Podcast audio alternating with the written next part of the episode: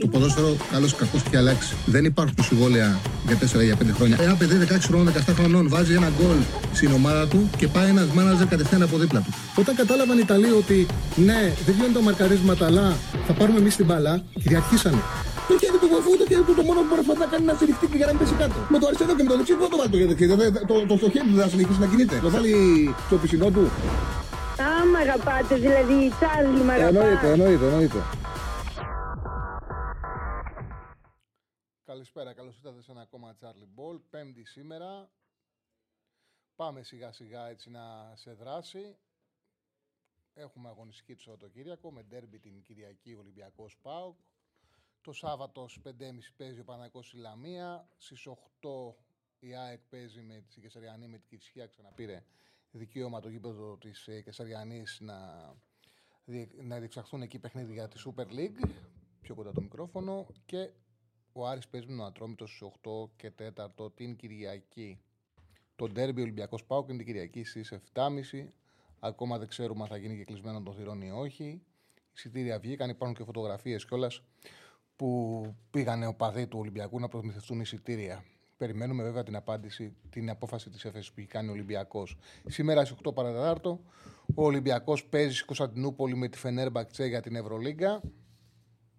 Και αύριο ο Παναθηναϊκός παίζει χωρίς, θα παίξει μάλλον χωρίς τον ε, Σλούκα και τον Βιλντόζα στην Βακελόνη στι 9 και μισή. Λοιπόν, Λοιπόν, με τι να ξεκινήσουμε, να ξεκινήσουμε σιγά σιγά να βάλουμε συζήτησή μας στο ντέρμπι. 2-10-22-05-444 το τηλεφωνικό μας κέντρο για όποιον θέλει να καλέσει. Δεν έχουμε έτσι πολλά πράγματα να συζητήσουμε στο ξεκίνημα, οπότε μπορείτε να το κάνετε από τώρα στο 2-10-22-05-444 ε, να καλέσετε για να συζητήσουμε. Να ξεκινήσουμε με το Ολυμπιακός ε, ΠΑΟΚ, να δείξουμε λίγο τα νούμερα των ε, δύο ομάδων. Λοιπόν, ο Ολυμπιακός, να δείξουμε την κάρτα. Ο Στέφανος Συναδεινός είναι πάντα μαζί μας και φυσικά είναι μαζί μας και η B365. Κάντε like, κάντε subscribe, κάντε εγγραφή, πατήστε τα κουδουνάκια, κάντε όλα αυτά τα οποία χρειάζεται για να συμμετέχετε στην εκπομπή και να μας βοηθήσετε και εμάς. Λοιπόν, Ολυμπιακός ΠΑΟΚ. Ο Ολυμπιακός έχει πετύχει 25 γκολ, ο Πάουκ έχει πετύχει 15 γκολ. Σε 6 γκολς τώρα. Ο Ολυμπιακός έχει δημιουργήσει φάσεις για 18,7 τέρματα. Έχει μια διαφορά στα τέρματα 6,3. Τη μεγαλύτερη διαφορά στα επιθετικά τέρματα την έχει ο Παναθηναϊκός. Ο Παναθηναϊκός είναι η πιο αποτελεσματική ομάδα στο πρωτάθλημα. Η δεύτερη που ακολουθεί είναι ο Ολυμπιακός. Θα κάνουμε συνολικά, θα τα κάνουμε στην ε, διακοπή που θα έχουμε ένα πακέτο παιχνιδιών μεγάλο από όλους. Ο Πάοκ έχει 15, έχει βάλει 15 τέρματα, έχει δημιουργήσει φάση για 6 goals 11,7 και ο Πάοκ είναι θετικό σε αυτή την κατηγορία με 3,3 ε, υπέρ του η διαφορά. Στα αμυντικά 6 goals 3 ε, όχι, στα αμυντικά γκολ έχει δεχτεί 3 ο Ολυμπιακός, έχει δεχτεί 7 γκολ ο ΠΑΟΚ. Ε, στα 6 goals που θα έπρεπε να έχουν δεχτεί, έπρεπε να έχει δεχτεί 6,6 ε, γκολ ο Ολυμπιακός. Έχει δεχτεί 3, δηλαδή ουσιαστικά είναι υπέρ του, έχει μια υπέρ του διαφορά 3,6. Ο Πάουκ έχει δεχτεί φάσεις για 6 γκολ και έχει δεχτεί 7. Έχει, είναι, έχει δεχτεί ένα γκολ παραπάνω από αυτά που θα έπρεπε να έχει δεχτεί. Είναι καλύτερος σε αποτελεσματικότητα ο Ολυμπιακός από τον Πάουκ και σε άμυνα και σε επίθεση. Πάμε τώρα στα αφήνουμε τους αριθμούς και πάμε στα σημαντικά. Ο Μαρτίνεθ έχει. Ποια είναι τα διλήμματα που έχουν προκύψει του Μαρτίνεθ; Ένα δίλημα το οποίο δεν το είχε μέχρι σήμερα είναι το εξής, ότι πλέον ο Πορόζο έδειξε ότι μπορεί να βοηθήσει. Το δίδυμο που παίξει τα τελευταία παιχνίδια στην άμυνα ήταν ο Πορόζο με τον, ε, με τον ε, Ρέτσο και πήγε καλά ο αμυντικός του Ολυμπιακού. Ο, ο ψηλός αμυντικός δεν έχει τόσο ύψος. Λείπει και ο Φρέιρε. Και το πρόβλημα είναι ότι είναι έξι οι μη κοινοτικοί. Και αυτό είναι ένα θέμα γιατί μέχρι πέντε μπορεί να μπουν στην αποστολή. Οπότε θα πρέπει, από τη στιγμή που γύρισε ο Ροντινέη, γιατί δεν υπήρχε ο Ροντινέη στην η Κρήτη, θα πρέπει να κόψει έναν εκ των Ροντινέη, Έσε, Μαντί, ε, Πορόζο, Ορτέγκα, Αλκαμπή. Καταλαβαίνετε ότι δεν γίνεται. Ε, δεν γίνεται να κοπεί ούτε ο Ροντινέη, ούτε ο Έσε, ούτε ο Καμαρά, ούτε ο Ελκαμπή. Το πιο πιθανό, εκτός βέβαια αν αποφασίσει να ξεκινήσει ο Γιώβετ, που για μένα είναι ακραίο, το πιο πιθανό είναι να κοπεί ή ο Πορόζο ή ο Ορτέγκα και να παίξει ο Κίνη. Υπάρχει αυτό το δίλημα. Δηλαδή, ποιον εκ των δύο κόψει ο, ο Μαρτίνεθ. Αν κόψει τον Ορτέγκα, καταλαβαίνετε ότι θα ξεκινήσει ο κίνηση είναι δεκάδα στα αριστερά. Αν κόψει τον Πορόζο, πάμε με τον βασικό τον Ντόι. Είναι ένα δίλημα το οποίο δεν υπήρχε τα προηγούμενα, ε, το προηγούμενο διάστημα. Καθώς ο Πορόζος δεν υπολογιζόταν για βασικός. Τώρα ο Πορόζος έχει μπει και αυτό στην εξαίρεση, οπότε είναι κάτι το οποίο θα αποσχολεί τον Μαρτίνεθ γενικά όταν δεν έχει πρόβλημα και έχει και τους έξι μη κοινοτικούς στην αποστολή. Προβλήματα παραμένουν ο Φρέιρε και ο Ιμπόρα και επίσης έχει μια λογική ποιον θα ξεκινήσει, αν θα ξεκινήσει τον, ε, τον Φρέιρε ή αν θα ξεκινήσει τον Ιμπόρα ο Μαρτίνεθ. Αν ε, θα ξεκινήσει, συγγνώμη, με 4-2-2, 4-2-2-2 ή θα ξεκινήσει με 4-3-3. Είναι ένα δίλημα καθώς με τον Όφη ξεκίνησε με 4 παίκτες ψηλά. Ε, έσπασε το 4-3-3. Με τη West Ham πήγε καλά το 4-3-3. Θεωρώ ότι σίγουρα θα έχει αντιληφθεί ο Μαρτίνε πόσο έχει βοηθήσει, πόσο βοήθησε την ΑΕΚ το γεγονός ότι είχε ένα παίκτη παραπάνω απέναντι στον, ε, ε, στο κέντρο του ΠΑΟΚ. Το βοήθησε πάρα πολύ. Ε, τη βοήθησε πάρα πολύ την ΑΕΚ το γεγονός ότι είχε Σιμάσκι, Γιόνσον, Μάνταλος. Ο ΠΑΟΚ με τον τρόπο που κατεβαίνει, με τον Κωνσταντέλια πίσω ε, από τον Φορ, ουσιαστικά μένει με δίδυμο στο κέντρο. Πολλές φορές ο Κωνσταντέλε είναι αρκετά πιο ψηλός ή δεν μπορεί να δώσει πιο ψηλά ή δεν μπορεί να δώσει βοήθεια στον, ε, στον άξονα. Οπότε ίσως να σκέφτεται τη τριάδα να πάρει μια επιπλέον σκληράδα που θα το βοηθήσει να κυριαρχήσει στο κέντρο και να κερδίσει το παιχνίδι όπως κέρδισε με τη West Ham, όπως κέρδισε και η ΑΕΚ τον Πάουκ. Γιατί η ΑΕΚ πόσο κέρδισε τον Πάουκ, του έκλειψε μπάλες στο κέντρο και χτύπαγε άμεσα στον χώρο. Δεν χρειάστηκε να έχει δική του δημιουργία. Αυτό που έκανε και ο Ολυμπιακός με τη West Ham. Με το 4-3-3 μπορεί να το κάνει αυτό ο Ολυμπιακός στον Πάουκ και να πάρει πλεονέκτημα και να κερδίσει μονομαχίες στον ε, άξονα. Είναι ένα δίλημα αν θα χρησιμοποιήσει τέσσερις παίκτες ψηλά και δίδυμο στον άξονα ή θα βάλει τον Αλεξανδρόπουλο, θα πάει σε τριάδα και θα παίξει με 4-3-3. Ε, λοιπόν, πολλά μηνύματα βλέπω κατά τον Αντώνιο. Ο Αντώνιο μπήκε στην, ε, στο πρόγραμμα, δεν προπονηθήκε 100% αλλά μπήκε, έχει μπει στο πρόγραμμα με την ομάδα έχει μπει. Δεν ξέρω αν θα είναι στην αποστολή ε, για το παιχνίδι του Καρεσκάκη. Δεν ε, το γνωρίζω αυτό. Σίγουρα αυτό που γνωρίζουμε είναι ότι ο Λουτσέσκο έχει πίεση, ότι υπήρξε πάρα πολύ γκρίνια για τον τρόπο και για την εικόνα που έδειξε ο Πάουκ. Ε, πολύ γκρίνια για την εικόνα που έδειξε ο Πάουκ στα, στην ε, Φιλαδέλφια. Άσκημη εικόνα. Σίγουρα είναι υποχρεωμένος να κάνει αλλαγές, αρκετές αλλαγές. Θα πρέπει να κοιτάξει σίγουρα να επιστρέψει ο Κουλεράκης, ο οποίος δεν προπονήθηκε γιατί είχε μικρονοκλήσεις. Ε, έκανε rotation ο Λουτσέσκου με την ΑΕΚ. Αποφάσεις πήρε, δεν έκανε rotation. Έκανε rotation Δευτέρα για να παίξει Κυριακή, όχι. Αποφάσεις πήρε. Λοιπόν, σίγουρα θα ξεκινήσει ο Κουλεράκη, ο οποίος δεν προπονήθηκε, αλλά θα, επαναξα... Ε, θα επαναξιολογηθεί. Θεωρητικά αύριο θα είναι στην ομάδα και θα ξεκινήσει. Ούτε ο Βιερίνια προπονήθηκε με την ομάδα, αλλά νομίζω ότι ο Βιερίνια θα πρέπει να βγει έτσι και στην 11. Ε, πιστεύω ότι σε σχέση με αυτό που είδαμε με την ΑΕΚ, ο Λουτσέσκου είναι υποχρεωμένος να πάει από 5, 5 θα είναι σίγουρες, μπορεί και 6 αλλαγές. Θεωρώ σίγουρες αλλαγές εξής.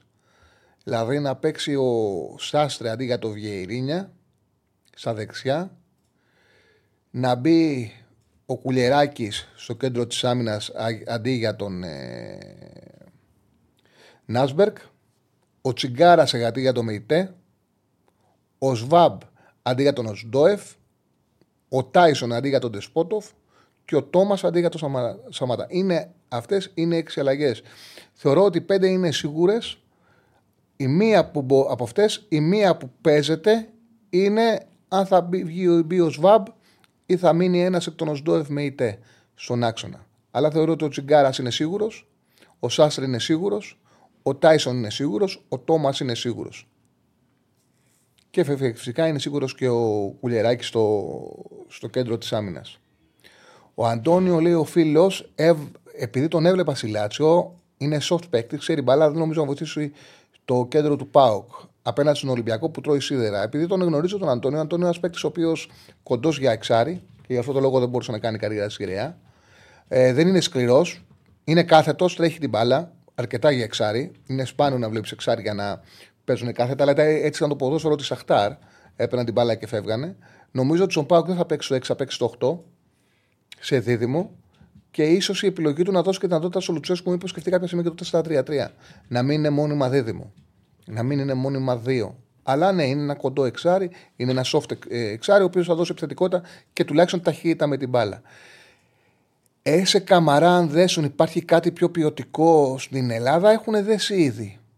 Έχουν δέσει ήδη όσο με τον Καμαρά και ασφαλώς έχουν βοηθήσει πάρα πολύ τον Ολυμπιακό. Του έχουν δώσει σκληράδα, του δίνουν δυνατότητα αυτοί οι δύο παίκτες να ελευθερώνει ένα παίκτη παραπάνω στην ε, μεσοεπιθετικά και να παίζει με τέσσερις παίκτες ψηλά.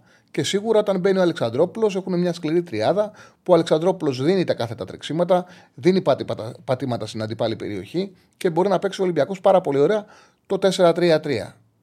Ε, έχει δέσει το συγκεκριμένο δίδυμο πάρα πολύ. Έχει επιθετική άμυνα, βοηθάει πολύ τον Ολυμπιακό. Και το ξαναλέω ότι έχει περάσει ο Μαρτίνεθ από το παιχνίδι με την Γοσκάμ και την επιλογή για 4-3-3 που του βγαίνει και μπορεί να κάνει τον Ολυμπιακό ε, έξι κοινοτικούς δεν έχει ο Ολυμπιακός. Έχετε βάλει δύο φορές ο Ροντινέη. Είδα ότι έχω βάλει δύο φορές ο Ροντινέη. Αλλά η κοινοτική του Ολυμπιακού είναι έξι. Είναι ο Ροντινέη, ο Έσε, ο Μάντι, ο Παρόζο, ο Ορτέγκα και ο Ελκαμπή. Αυτοί είναι από μόνοι τους. Είναι Έσε, 2, 3, 4, 5, 6. Είναι από μόνοι τους 6. Απλά με, έβαλα από δύο φορές ο Ροντινέη, το είδα και εγώ το κοίταγα, τους έκανα 7. Έχει αυτό το, έχει αυτό το δίλημα ο Μαρτίνεθ. Είναι σε το ρεπορτάζ είδα και εγώ ότι πλέον αρχίζει να σκέφτεται το τι θα κάνει. Δηλαδή, ήταν ένα δίλημα το οποίο δεν υπήρχε. Δεν υπήρχε αυτό το δίλημα. Δηλαδή, δεν ήταν ο Πορόζο συνεξίσωση του Ολυμπιακού. Τώρα έχει μπει, ήταν καλός, οπότε θα πρέπει να σκεφτεί. Τσάρι λέει ο φίλος: Πιστεύω ότι ο Ελραμπή θα έπρεπε να μπαίνει αλλαγή αντί για τον Γιώβετ. Ο Ελραμπή έπαιξε, φίλε. Ο Γιώβετ έπαιξε στο γιατί κουλέ και ήταν πολύ καλός. Πολύ καλός. Δηλαδή έδινε την μπάλα με τη μία. Όσο έχει παίξει, έχει βοηθήσει πάρα πολύ. Ο, Λε, ο Λεραμπή είναι ένας πάρα πολύ καλός παίκτης. Ένας τρομερός επιθετικός που όταν τον πήρα ο Ολυμπιακός, είχα πει στο ραδιόφωνο με τότε και με το που άκουσα την μεταγραφή, είπα συγχαρητήρια στο σκάουτινγκ του Ολυμπιακού για αυτή την επιλογή.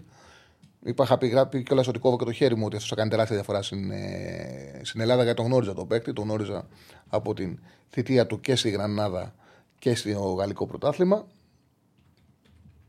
Είναι... Ε, Όμως, ε, δεδομένα μεγάλωσε. Πέρασαν τα χρόνια. Τα καλά του χρόνια πλέον ανήκουν στο παρελθόν.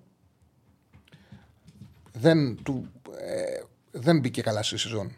Και νομίζω ότι το δίδυμο Ελκαμπή Γιώβετιτς πάει πάρα πολύ καλά. Σωστά ο, πολύ σωστά ο Μαρτίνεθ χρησιμοποιεί δεύτερο φόρτο Γιώβετιτς. Ο Σαμάτα πρέπει να φύγει το χειμώνα. Κοίταξε να δεις. Εγώ το έγραψα και στο κείμενο μου στους Μπεταράδες. Στο, στο site μας δηλαδή, στο site των Μπεταράδων. Ε, πιστεύω ότι. Το πάμε και χτες βέβαια, προχθέ και με τον κόσμο, γιατί κάναμε πολύ συζήτηση με τον Σαμάτα. Νομίζω ότι είναι ξεκάθαρο ότι δεν παίρνει τίποτα από άκρη το συγκεκριμένο παίκτη. Είναι μεγάλο το δείγμα πλέον. Δεν είναι μικρό. Είναι 15 παιχνίδια. Είναι 15 παιχνίδια πάνω από 700 λεπτά συνολικού χρόνου που έχει δώσει ένα γκολ και μια τελική πάσα που είναι γκολ ο Σαμάτα. Και το χειρότερο είναι ότι δεν προσφέρει και τίποτα στο παιχνίδι. Δηλαδή δεν έχεις κάποια πλεονεκτήματα να βάλεις. Βλέπεις το Σαμάτα και δεν βλέπεις τον τρόπο που παίζει και δεν μπορεί να πεις ότι προσφέρει αυτό το Α, το Β, το Γ, το Δ στον ε, Πάουκ. Δηλαδή πέρσι ο Λιβέηρα ήταν ένας επιθετικός ο οποίος δεν είχε τον γκολ. Όμως μπορούσες να πεις: Παίζει ωραίο παιχνίδι με πλάτη, την, ε, την κρατάει την μπάλα, τη πάει δεξιά, τη πάει αριστερά. Δίνει δυνατότητα στους ε, συμπαίκτες του να ανέβουν και να πλησιάσουν την περιοχή. Είναι πράγματα τα οποία ο Σαμάτα δεν τα κάνει, δεν δίνει κάτι ε, στον Πάοκ. Οπότε αυτό που μπορεί να που πρέπει επιτέλου και νομίζω ότι το έδειξε το γήπεδο, το έδειξε το γήπεδο στο Λουτσέσκου, είναι να καταλάβει ότι δεν προχωράει πουθενά αυτή η ιστορία. Να δώσει το χώρο του δεύτερου επιθετικού στο τζίμα και να πάρει χρόνο βασικού ο Τόμας τα παιχνίδια βασικά που τον ευολεύουν. Γιατί ο Τόμας είναι ένας επιθετικός όπου όταν ξεκινάει να παίζει, ο, σε παιχνίδια που ξεκινάει ο επιθετικός να παίζει ε, έξω από την περιοχή, κοντά στη σέντρα, είναι καλός. Δηλαδή, στη λεωφόρο τον ταλαιπώρησε την άμυνα του Παναδάκου. Ο Τόμας δεν είναι striker, δεν είναι καθαρός striker. Ε, και μετά ο Τζίμας πρέπει να, να πάρει όσο γίνεται περισσότερο χρόνο και να βγει ένα κέρδος από την ιστορία. Δηλαδή, ένα παιδί το οποίο έχει ταλέντο, που θα γίνει αρχές Ιανουαρίου 18 χρονών, να του δοθεί δυνατότητα, επειδή δεν αποκτήθηκε καλός επιθετικός, να πάρει εμπειρίες, να πάρει χρόνο και να αξιολογηθεί και να μπορέσει να δείξει και την, το, το ταλέντο του. Γιατί εγώ είμαι σίγουρος ότι αν πάρει το χρόνο που θα έπαιρνε ο δεύτερο του επιθετικός ο Τζίμας, Θα δώσει πολλά περισσότερα πράγματα που έχει προσφέρει μέχρι τώρα ο Σαμάτα. Θα δώσει κάτι. Ο Σαμάτα δεν δίνει τίποτα. Δεν υπάρχει λόγος δηλαδή να συνεχίσει να το κουράζει. Όπως δεν υπάρχει λόγος, γιατί είναι σε πίεση ο Λουτσέσκου. Μετά υπάρχει γκρίνια Σαλονίκη, υπάρχει γκρίνια για την εικόνα που δείξε ο Πάου. Ήταν πάρα πολύ κακή. Ε, το θέμα δεν είναι το να χάνεις. Το λέω πολλές φορές. Παίξε καλά και χάσει. Και γι' αυτό πάρα πολλές φορές, όταν μια ομάδα έχει παίξει καλά, έχει κάνει την προσπάθειά της, νιώθω την ανάγκη να το τονίσω αυτό. Ότι ναι, δόθηκε μάχη, έγινε προσπάθεια, έχασε. Ο Πάουκ δεν έδωσε μάχη, δεν προσπάθησε καν, δεν πάλεψε. Παρουσίασε ο Λουτσέσκου μια ομάδα με την ΑΕΚ που δεν μπορούσε να πολεμήσει, δεν μπορούσε να δώσει την παραμικρή μάχη, δεν μπορούσε να κάνει την παραμικρή προσπάθεια. Έδειξε σαν να μην είναι θέση να είναι ανταγωνιστική. Οπότε πάνω σε αυτή τη λογική δέχεται πάρα πολύ κριτική και επίσης έπαιξαν ρόλο οι επιλογές σου για όλα αυτά. Έπαιξαν ρόλο. Ε, ναι, είχαμε μια από τις μεγάλε ανατροπές στην ιστορία και μάλιστα σε μάτι τίτλους στο μάτσο Μποταφόκο Παλμέιρας 3-4 από 3-0, λέει ο φίλος. Να πω την αλήθεια, δεν το ήξερα γιατί η Βραζιλία την πιάνω όταν έχουμε κενό και το καλοκαίρι. Είδα το 3-0-3-4, έγινε το ίδιο στο, την Κυριακή στο Κάλιαρη. Στο Κάλιαρη Φροζινόνε. 0-3 και μέχρι το 72 και το γύρισε Κάλιαρη 4-3. Α, δεις, ξαναγίνει και στη Βραζιλία, δεν το ξέρα. Λοιπόν, να επιστρέψω όμως. Σάββατο έχει Μπόκα Φλουμινένσε, λέει ο, ο Στέφανος. Ναι, δεν. Τερμπάρα, οκ. Okay. Δεν τα. Έχει Ευρώπη. Το Σαββατοκύριακο έχει Ευρώπη. Όταν έχει Ευρώπη, έχει Ευρώπη. Λοιπόν, τι έλεγα; Έλεγα για τον Λουτσέσκου και έλεγα ότι είναι υποχρεωμένος να παρουσιάσει μια ομάδα η οποία θα είναι ανταγωνιστική. Του έδειξε το γήπεδο ότι έκανε πολλά λάθη. Του έδειξε το γήπεδο ότι οι επιλογές που πήρε έκαναν κακό στην ομάδα του. Όπως επίσης ότι πρέπει να αναθεωρήσει κάποια πράγματα. Δηλαδή πρέπει να καταλάβει ότι δεν μπορεί να πάει με δίδυμο με ητέ ω ΔΟΕΦ. Δεν πάει πουθενά αυτό το δίδυμο. Είναι πάρα πολύ αργό. Πάρα πολύ αργό. Πρέπει να το σπάσει. Δεν γίνεται, ρε παιδί μου, αυτό που κάνει με το Σάσερ επιτέλους. Ένα δεξιμπάκ έχει κανονικό, δεν έχει άλλο. Δεν έχει άλλον δεξιμπάκ. Ένας είναι. Ο Χάσερ, δεν υπάρχει άλλος. Δεν μπορεί να βάζεις, να βαφτίζεις τον Κοτάρσκι, τον ε, ε, Κοτάρσκι δεξιμπάκ, δεν μπορεί να βάζεις τον Βιερίνια στα δεξιά. Ο οποίος και μεγάλος ηλικία είναι, πάει 37 και κιλά έχει για τη θέση του. Αυτή είναι η αλήθεια. Και το Σαμάτα τα έχουμε πάρα πολλές φορές. Ε, νομίζω ότι είναι ένα derby αντεπαντήσεων για τον Πάουκ. Που πρέπει, το ξαναλέω, τουλάχιστον, αν, ανεξάρτητα από το αποτέλεσμα, να δείξει ο Λουτσέσκου ότι μπορεί να παρουσιάσει μια εντεκάδα που είναι σε θέση να δώσει μάχη. Λοιπόν, ε, με την Bayern τι έγινε χθες, παιδιά; Η Bayern αποκλείστηκε ομάδα γάμα κατηγορίας στο κύπελο. Εντάξει, στο κύπελο γίνονται εκπλήξεις. Πολλές ομάδες δεν το παίρνουν και στα σοβαρά. Δεν τους ενδιαφέρει και τόσο. Γίνονται εκπλήξεις πλέον σε αυτές τις οργανώσεις από τη στιγμή που είναι και πάρα πολλά τα παιχνίδια. Αλλά η Bayern συνήθως όταν βρίσκει μικρότερους τους κοπανάει. Δεν συνηθίζει η Bayern να. Έχει ξαναποκλειστεί βέβαια από ομάδα μικρότερης κατηγορίας, αλλά εντάξει, πάντα κάνει αίσθηση όταν η Bayern χάνει από ομάδα μικρότερης κατηγορίας. Έκθεση United πάλι ήταν για γέλια. Έχασε εύκολα το Newcastle. Απορώ με τις εταιρείες, καμιά φορά κάνουν και δώρα. Ήταν ένα δώρο το θεσινό και το είπαμε. Απορώ πως είναι φαβορή United. Χάσανε με κάτω τα χέρια και ακόμα μια φορά. Είναι σε άθλια κατάσταση. Δεν υπάρχει κανένα ποδοσφαιρικό σχέδιο. Πρέπει και νομίζω ότι κάποια στιγμή ε, κάποια στιγμή πρέπει να προχωρήσουν να εκτάξουν μπροστά. Καλά, δεν είχε κανένα. Φίλε Ελένη, δεν είχε κανένα εκπληκτικό βιογραφικό ο Σαμάτα. Ναι, μην νομίζω ότι είχε κανένα εξαιρετικό βιογραφικό. Και τουλάχιστον κρίνουμε και αυτά που βλέπουμε, έτσι. Αυτά που δίνει στο γήπεδο. Δεν είναι τι, πώς γίνεται, αφού η εικόνα, η εικόνα του είναι άθλια. Η εικόνα του είναι άθλια. Τι να κάνουμε τώρα; Δεν μπορούμε να, να συζητάμε με το τι έχει κάνει στο παρελθόν και να μην βλέπουμε το τι δίνει ο παίκτης. Αλλά το βιογραφικό του, μην νομίζετε ότι είναι κάτι το εξαιρετικό. Δεν έπαιξε και στην Παρσελώνα. Ούτε είχε χρονιές με 15-20 γκολ. Εγώ νομίζω ότι αυτό που βλέπω είναι ένα, μια πόρια ενός κακού σκάουτινγκ. Ε, θεωρώ ότι έγινε λαθασμένη ο σκάουτινγκ στο συγκεκριμένο παίκτη. Κοιτάξτε να δείτε, ο, ο Πάουκ, τώρα να μιλήσουμε ειλικρινά, ο Πάουκ ήθελε έναν παίκτη, ο οποίος θα του κάνει διαφορά στο σκοράρισμα. Του έλειπε και πέρσι ένα center Λέμε για το βιογραφικό του Σαμάτα. Να σας πω τα νούμερα του Σαμάτα, να καταλάβετε ότι το είναι της πλάκας στο βιογραφικό του. Και είναι. Έπαιξε πέρσι σε ελαφρύ πρωτάθλημα στην Γκένκ. Ξέρετε πόσα παιχνίδια; 27 και 6, 33 και 3, 36 μάτς. 36 μάτς. 1188 λεπτά και 64 και 317. Δηλαδή 1488 λεπτά, 1505 και 60, 1565, 1569 λεπτά. Ξέρετε πώς τα κολέβαλε. 6. Ο Πάουκ ήθελε ένα. στο Βέλγιο, ε, σε ανοιχτό πρωτάθλημα. Σε ανοιχτό, σε πρωτάθλημα με χώρους, σε ποδόσφαιρο με χώρους. 6 γκολ έβγαλε. Στράικερ. Δεν είχε το, το βιογραφικό του, μην νομίζετε ότι είναι εξαιρετικό. Και πέσανε. Ήταν προϊόν, είναι μια λαθασμένη επιλογή. Είναι μια λαθασμένη απόφαση ο Σάματα. Ό,τι και να δείξει συνέχεια. Αυτό που βλέπουμε μέχρι τώρα είναι προβληματικό. Μακάρι, μακάρι να μπορέσει να δείξει κάτι διαφορετικό. Μακάρι. Αλλά αυτό που βλέπουμε τώρα είναι προβληματικό. Ναι, έχει δίκιο ο φίλος. Πιο καλό βιογραφικό ρε παιδιά. Πέρσι έπαιξε την ομάδα που απέκλεισε Ολυμπιακός. Στο Βέλγιο έπαιξε. Αυτό παίζει ρόλο. Στο Βέλγιο. Στο Βέλγιο που ένας φόρ στο Βέλγιο μπορεί να φτιάξει νούμερα. Βέλγιο, Ολλανδία, φτιάχνεις νούμερα. Και έχει 6 γκολ. Δεν ήταν. Δεν είχε κανένα. Νομίζω ότι ήταν λαθασμένη απόφαση συγκεκριμένη μεταγραφή. Όπως νομίζω ότι η άποψή μου είναι ότι αρχίζει να φαίνεται και ο Σντόεφ και ο Μεϊτέ ότι είναι λαθασμένε αποφάσει. Αργοί παίκτες, βαριά κορμιά να παίξουν και οι δύο. Βαριά κορμιά. Και οι δύο γενικά ή και οι δύο μαζί; Κοίταξε, το ποδόσφαιρο είναι χημεία, Στέφανε. Το ποδόσφαιρο μπορεί να φτιάξει ένα, να βάλεις ένα γρήγορο με ένα πιο αργό ποδοσφαιριστή, να το καλύψεις. Και οι δύο μαζί είναι δύο βαριά κορμιά. Δεν, εμένα δεν μου αρέσουν σαν παίκτες, αλλά βλέπω ότι έχουν κάποια προσόντα. Δεν είναι σαμάτα που δεν βλέπεις ένα θετικό προσόν. Δηλαδή, ο Μεϊτέ έχει μια καλή πάσα δεξιά, μια καλή πάσα αριστερά, θα σου κρατήσει την μπάλα, μπορεί να σου κάνει και ένα πεταγματάκι. Έχει μια δημιουργία στο χώρο του το κοντινό. Μπορεί με ένα, μια χαφάρα δίπλα γρήγορη να, να βοηθήσει σε ένα 4-3-3. Ο Σντόεφ είναι κάθετος, είναι ψηλός. Στην περιοχή με το κεφάλι είναι καλός. Θα σου κάνει γκολ. Όμως μαζί είναι ένα εντελώς δυσλειτουργικό δίδυμο που δεν κουμπώνει με τίποτα. Με τίποτα. Να πούμε ότι έχουμε ανοίξει γραμμές στο 2-10-22-05-4-4-4. Όποιος θέλει μπορεί να βγει στον αέρα να καλέσει να, να συζητήσουμε.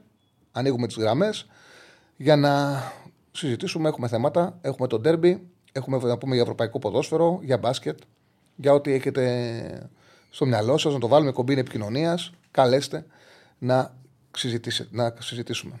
Καλύτερη φετινή μεταγραφή μέχρι στιγμής εκτός από το Πινέδα και Ποντένσε που είναι παραμονή και επιστροφή είναι αυτή του Έζε. Αναφυσβήτητα είναι μια. Δεν ξέρω αν είναι η καλύτερη, η δεύτερη καλύτερη, η τρίτη καλύτερη. Είναι μια πληκτική προσοχή. Και... Ναι, είναι και ένα ωραίο Πολ να το βάλουμε. Ποια είναι η ναι. καλύτερη μεταγραφή του καλοκαιριού ο Έσε, ο Αράο.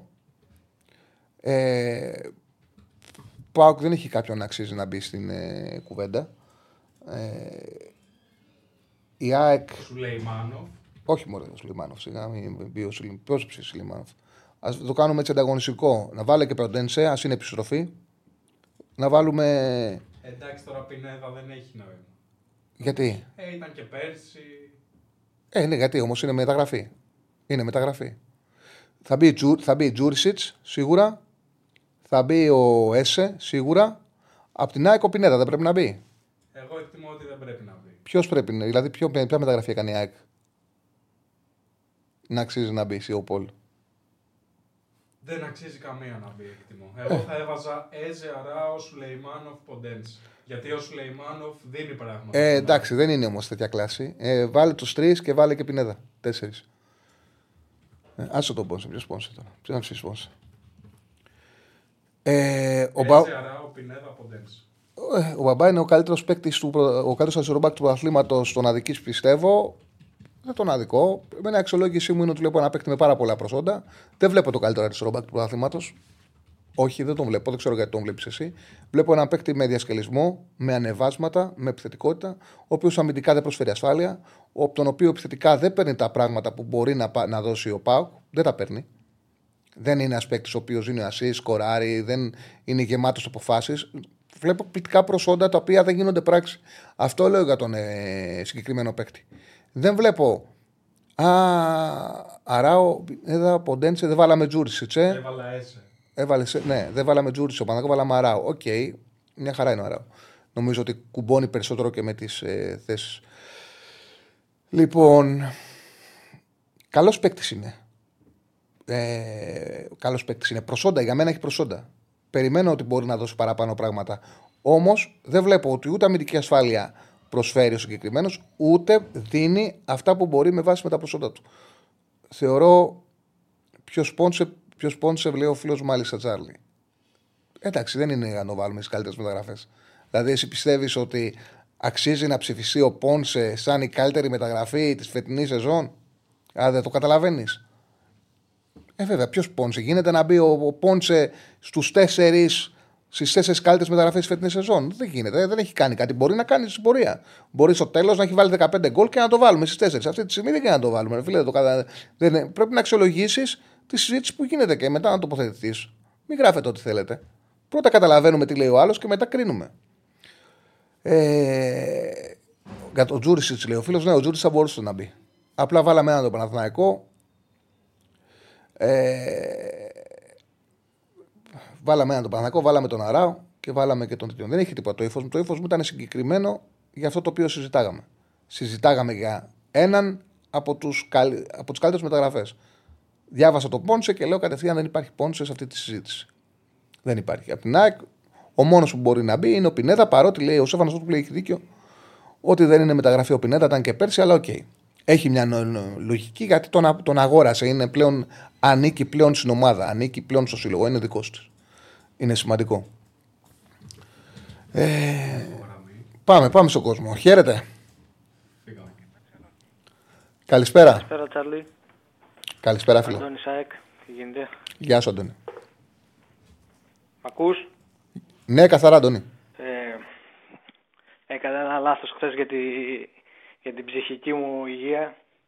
Έκατσα και είδα Manchester του United. Ε, είναι λάθος. Ε, πραγματικά ανη, αποκρουστικό θέμα, ανη, ανυπόφορη λίγο ομάδα. Δεν την υποστηρίζω, εγώ Άρσαν είμαι από το νησί. Α, Αλλά έκατσα έτσι επειδή ήταν και καλό ζευγάρωμα να κάτσω να το δω. χίλια συγγνώμη που σε διακόπτω. Σωστό για τον Ελκαμπή. Δεν το σκέφτομαι και δεν το σκέφτηκα επειδή βάλαμε τον Ολυμπιακό και Ποντένσε και Έσε δεν μπορούσαμε να βάλουμε τρίτο. Σωστό, δεν τον αδικό. Απλά δεν μπήκε συζήτηση, αλλά βάλαμε δύο από τον Ολυμπιακό. Συνέχισε, φίλε μου, συγγνώμη που σε διέκοψα. Δεν ξέρω, μιλάμε για ένα ποδόσφαιρο που ούτε δεκαετίας 90 μπορεί να είναι. Μπορεί να είναι και πιο, πιο παλιό αυτό που παίζουν. Αρ, αργοί παίχτες, μπακ που δεν ανεβαίνουν, δεν μπαίνουν την πλευρά, εξτρέμ που δεν μπαίνουν μέσα να γίνονται δεύτερη φόρ. Μιλάμε για μια τραγωδία, δεν, δεν ξέρω, δεν ξέρω. Ξέρεις ποιο είναι το χειρότερο; Ότι δεν βλέπεις κάτι που στέκει ποδοσφαιρικά. Δηλαδή, εγώ δεν έχω δει φέτος μία, ποδο- μια εντεκάδα, εντεκάδα του Ντεχάκ και να πω ότι αν δουλέψει ε, σε βάθος χρόνου ρε, μπορεί να βελτιωθεί. Δεν λέω ότι μπορεί να πετύχει. Θε, α- άστο αυτό. Άσε την κουβέντα ότι μπορεί να πετύχει. Να βελτιωθεί. Ό,τι, ε, ό,τι ε, παρουσιάζει είναι προβληματικό. Είναι προβληματικό και πλέον είναι ένα μισή χρόνο. Είναι απίστευτα απογοητευτική η δουλειά του Ολλανδού, χωρίς να λέω ότι φταίει μόνο αυτός, γιατί έχουν περάσει και, ο- και άλλοι προπονητές και δεν πέτυχαν. Αλλά αυτό που δείχνει ο συγκεκριμένος είναι μια, μια απογοήτευση, μεγάλη απογοήτευση. Τώρα μιλάμε για μια τετράδα στην άμυνα, όχι σε αυτό το μάτσα, αλλά γενικά που άμα έχεις δει Άμραμπατ αριστερό μπακ, Evans, Maguire και Νταλότ το 2023. Αυτή η τετράδα ούτε στη Super League στέκεται. Άμα φέρνανε στην ε, Super League τον Evans κεντρικό αμυντικό για να παίξει σε μια από τις τέσσερις μεγάλες ομάδε, Αναπληρωματικός θα ήταν. θα λέγαμε ρε παιδιά, εντάξει, βλέπουμε ποδόσφαιρο, τι μας φέρατε, τον Evans. Τι να παίξεις; Προσωπικά στην ΑΕΚ νομίζω θα ήταν αναπληρωματικός. Γιατί, εντάξει, ποιος Evans, παιδιά; 2023. Εντάξει, Εντάξει, τι Evans; Evans United. Evans United. Είναι δυνατόν. Είναι δυνατόν να είσαι ομάδα σοβαρή και να παίρνεις τον Άμραμπατ και να τον κάνεις πότε αριστερό μπακ και πότε να τον βάλεις δίδυμο στα χαφ. Ε, ε, παίρνεις παίκτη ενώ έχεις ο Κασεμίρος στη θέση 6. Παίρνεις ένα καθαρό εξάρι που δεν μπορεί να παίξει σε καμία άλλη θέση εκτός από τη θέση 6. Σε καμία άλλη θέση. Δεν έχει προσόντα για να παίξει πουθενά άλλου εκτός από τη θέση 6 και τον παίρνεις ενώ έχεις εξάρι. Και τον παίρνεις για να παίξει. να παί- Και ψάχνεις να να παίξει βρεις καλύτερα εξάρι. άλλες θέσεις. Ναι, μόνο εκεί μπορεί να παίξει. Αυτό είναι. Είναι καθαρό εξάρι. Είναι, είναι ένα σπεσιαλίστας στη θέση 6. Δεν υπάρχει κάτι άλλο. Δεν, είναι, δεν έχει που να παίξει. Υπάρχουν εξάρια που μπορούν να παίξουν και στόπερ. Υπάρχουν ε, τα χαφόπαγκα. Δηλαδή χαφ που μπορούν να παίξουν και μπακ. Αυτός είναι μόνο 6, δεν είναι τίποτα άλλο. Ήταν και λίγο, ξέρεις, μπορεί να μπέρδεψε λίγο πώς γίνεται μερικές φορές με τα Μουντιάλ από κάποιες μικρές χώρες που κάνουν τη διαφορά, πάνε, κάνουν κάποιες καλές πορείες και παίρνουν Μα εγώ δεν λέω ότι είναι κακός Καλός παίκτης. παίκτης είναι, αλλά Δεν, ίσως- γίνεται- δεν γίνεται να τον πάρεις άμα έχεις άλλο εξάρι. Πάρε να το πάρει άλλη ομάδα. Άσο να το πάρει άλλη. Πρέπει να το πάρεις εσύ. Αφού εξάρι έχεις. Αυτό και κάτι ακόμα έτσι που είδα. Ε, τι- το ξημέρωμα έπεσε η Μποταφόγκο με την Παλμέιρα στην ντέρμπι σχεδόν τίτλου που λέμε. Και άμα έχεις χρόνο μετά την εκπομπή, κάτσε δε στα γκολ που έβαλε αυτός ο 17χρονο που έκλεισε η Ρεάλ, ο Έντρικ της Παλμέιρα. Ε, περνάει, το, στο ένα γκολ περνάει 6 ή 7 παίχτες, αν θυμάμαι καλά. Έλα. Μείωσαν στους 4 βαθμούς, βλέπω τώρα η Παλμέιρα. Ναι, ε. ναι, ναι, μιλάμε για. Μπήκε δηλαδή στη μάχη του τίτλου και βάζει και άλλους. Γιατί είναι και η Γκρέμιο τώρα στους 7. Αν, αν κέρδιζε η Μπονταφούκο το έχει καθαρίσει. Και ακούγεται ότι αυτός ο 17χρονο είναι φοβερό ταλέντο και νομίζω το καλοκαίρι πάει στη Ρεάλ. Ναι. Και ο Αμπέλ Φερέιρα που έφυγε αποτυχημένος από τον Πάουκ. Κοίταξε να δεις τον Πάοκ δεν έκανε καλή δουλειά. Στην Παλμέιρας πάει εκπληκτικά. Δεν έκανε καλή δουλειά. Αυτή είναι η αλήθεια. Δεν μπορώ να πω ότι έκανε καλή δουλειά και τον αδικήσαν. Ήρθε και χρόνο του δώσανε και, και δεν, δεν έδειξε κάτι. Τώρα η αλήθεια είναι στην Παλμέιρα πάει πάρα πολύ καλά. Συμβαίνουν αυτά στους προπονητές. Άμα δεις, οι περισσότεροι προπονητές έχουν μια λίστα με δουλειές, άλλες δουλειές που πέτυχαν και άλλες δουλειές που απέτυχαν. Έτσι είναι η δουλειά. Άλλες ομάδες που τους τέριαξαν και πήγαν καλά και άλλες ομάδες που δεν τους τέριαξαν. Ο Πάοκ για ένα περίεργο λόγο δεν τους είναι και, τέριαξε. πώς, ε, και πού πας. Δηλαδή είναι και αυτό που είπες με το παράδειγμα με τον Ρούντιν Γκαρσία. Ο Περέιρα ήρθε σε έναν Πάουκ του double. Ήταν Έτσι. πολύ δύσκολο να πετύχει. Έχεις δίκιο. Απλά είναι κάποια πράγματα που δεν τα καταλάβαινα. Δεν καταλάβαινα να παίζεις με την ομόνια, να παίζει η ομόνια όλη άμυνα και εσύ να παίζεις με τρία στόπερ και εξάρι τον. Ε, ποιον είχε, ένα, είχε ένα, στα- ένα εξάρι, ε, έναν μαύρο αμυντικό χαφ εντελώς ε, που δεν μπορούσε να το σπάσει από εδώ δίπλα. Πώς λεγότανε; Δεν μου έχει Πώς τυχεί μέσα στο λεγότανε; μυαλό. Πώς το- Κάτσε να σου πω να βρω την δεκάδα. Α, πάω κομμόνια. Περίμενε. Πάω κομμόνια. Θα σου πω. Πάω κομμόνια. Άμα το θυμηθεί κανένας το στείλει. Τον εσύ τι λένε. Τον Εσίτη. Α, ναι, ναι. Ναι. Ο, ο, Έπαιζε- αυτός ο Σάσα Μπράβος που ναι, ναι, ήταν. ναι. Ο Σίτι, ναι. Έπαιζε ε, με την ομόνια. Η ομόνια όλη πίσω τη σέντρα. Είχε ένα προπονητή, τον Μπέργκ, που παίζε full άμυνα. Και ο Πάοκ να πρέπει να κάνει παιχνίδι και να παίζει σε αυτό το μάτι με τρία σεντερμπά και τον Εσίτη εξάρι. Λες, γάμο το, δεν γίνεται. Πώς θα τους ανοίξει την άμυνα; Έκανε κάτι τέτοια περίεργα. αλλά Δεν, οκ. Απο, αποδεικνύεται πάντως ότι είναι καλός προπονητής. Έχει κάνει Ναι, πολύ μπορεί να καλή μην δουλειά τέριαξαν στις τα Παλμέρας, οι Ναι, ναι, ναι. Φιλοσοφίες τους. Έτσι, αυτά έτσι. Από... Και αυτό που λες έχει δίκιο. Παίζει πολύ ε, σημαντικό ρόλο το ότι πήγε από τον, πήρε τον Πάοκ μετά από χρονιά υπέρβαση. Δεν είναι εύκολο να πετύχει Δηλαδή, το τι, τι έπρεπε να κάνει, θα έπρεπε να, να τα επαναλάβει τα ίδια και να μπει και στου ομίλου Champions League. Αυτό ήταν απ- απίστευτα δύσκολο. Δεν έφυγε στο χρόνο. Έκατσε ολόκληρη σεζόν και μετά έφυγε μετά από 1,5 χρόνο χωρίς να δεν είχε δείξει έργο στον Πάοκ. Να, αυτή είναι η αλήθεια. Έκατσε μια χρονιά ολόκληρη και μετά έκατσε και την άλλη μισή. Δεν είχε δείξει έργο. Βέβαια, οκ, η ιστορία δείχνει ότι ήταν μια καλή, ότι είναι καλός προπονητής. Αυτό δείχνει η ιστορία. Έτσι, αυτά είδα έτσι από τη χθεσινή επικαιρότητα και θέλω να σχολιάσω για τη Μάτσερ και τη, τον παίχτη αυτόν. Τώρα με τη, πιστεύω να πάρουμε ανέμακτα τη, το Σάββατο την Κηφισιά χωρίς τραυματισμούς και χωρίς να πάει το μάτς μέχρι το τέλος με πίεση ώστε να μπορέσει να γίνει και μια διαχείριση των δυνάμεων για την πεμπτη Αυτά, Τσαρλί. Ευχαριστώ πολύ. Καλή Σε συνέχεια. ευχαριστώ πάρα πολύ, φίλε μου. Σε ευχαριστώ πάρα πολύ. Πώς πάει το Πολ; Λοιπόν. Μέχρι στιγμής ε, έχουν ψηφίσει περίπου 340 άτομα. Ε, ποια είναι η καλύτερη μεταγραφή του φετινού καλοκαιριού; Προηγείται ο Πινέδα με 31%, κολ- ακολουθεί ο Έζε με 26%, Ποντένσε με 25% και Αράο με 18%. Ε, ο Μαουρίτσιο ήταν καλά. Ο Μαουρίτσιο είχε ποιότητα σαν παίχτη. Εντάξει, τον Πάουκ μετά στο Παναναναϊκό μεγάλο. Αλλά όσο έπαιζε είχε ποιότητα. Ήθελε, και- ήθελε ο ίδιος να φύγει. Εντάξει, πάμε στον επόμενο. Χαίρετε. Έπε, έπεσε. Οπότε τους καλέσει να βγει κατευθείαν, έπεσε ο φίλος που είχαμε στη γραμμή. Ε, τώρα την Μπορντό του 9-10 λες για την Μπορντό του Μπλαν που πήρε πρωτάθλημα. Ήταν μια σκληρή ομάδα, αμυντική ομάδα. Τώρα δεν τη θυμάμαι καν. Έχουν περάσει πολλά χρόνια. Ε, λοιπόν. Όχι, όχι, δεν ήταν ο Παύλο. Με τον ε, Φερέιρα ήταν. Το 0-0 που είχε παίξει με τρεις και τέτοιο. Άσο που περίμενε. Ομόνια.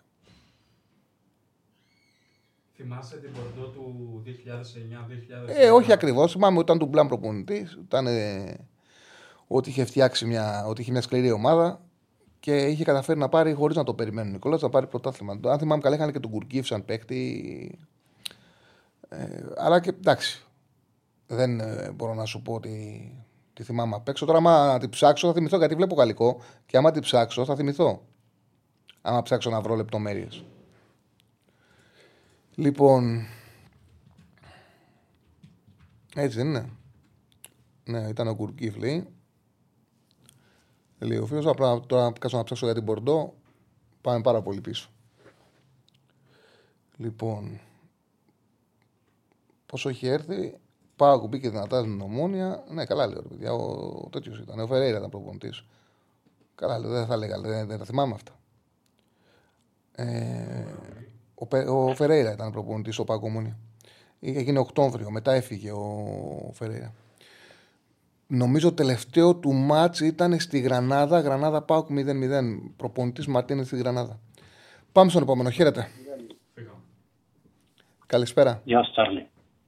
Γιώργος Παναθυναϊκό, έχω ξαναπάρει με δύο φορές τηλέφωνο. Γεια σου, Γιώργο. Άκουσα τη συζήτηση τώρα που είχατε με το φίλο πριν και σκέφτομαι, φαντάζεσαι, να κάνει όπως τέκο γουλκάνα καλό.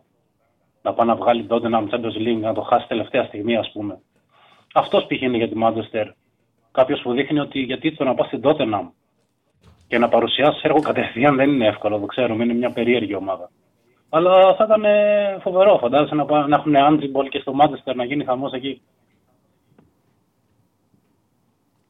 Έλα, φίλε, σε έχασα. Μ' ακούς τώρα; Ναι, σε ακούω. Ε, δεν κατάλαβα το συλλογισμό σου. Ποιος ήταν ο συλλογισμός σου; Να, να πάει ο Ποστέκογλου United. Αυτό, ο Τεχάκ θα φύγει σίγουρα. Αυτό είναι το μόνο δεδομένο. Ναι.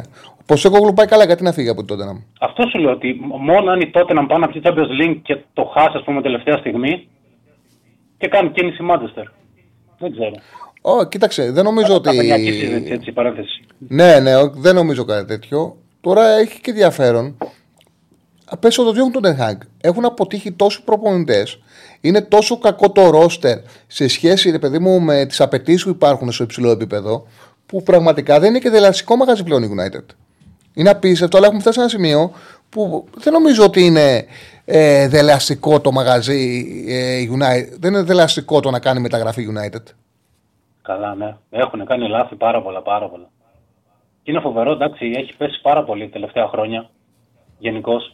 Και επειδή ήταν μια ομάδα που έβλεπα που και που, όποτε τη βλέπω τώρα τελευταία, θα να πάνε.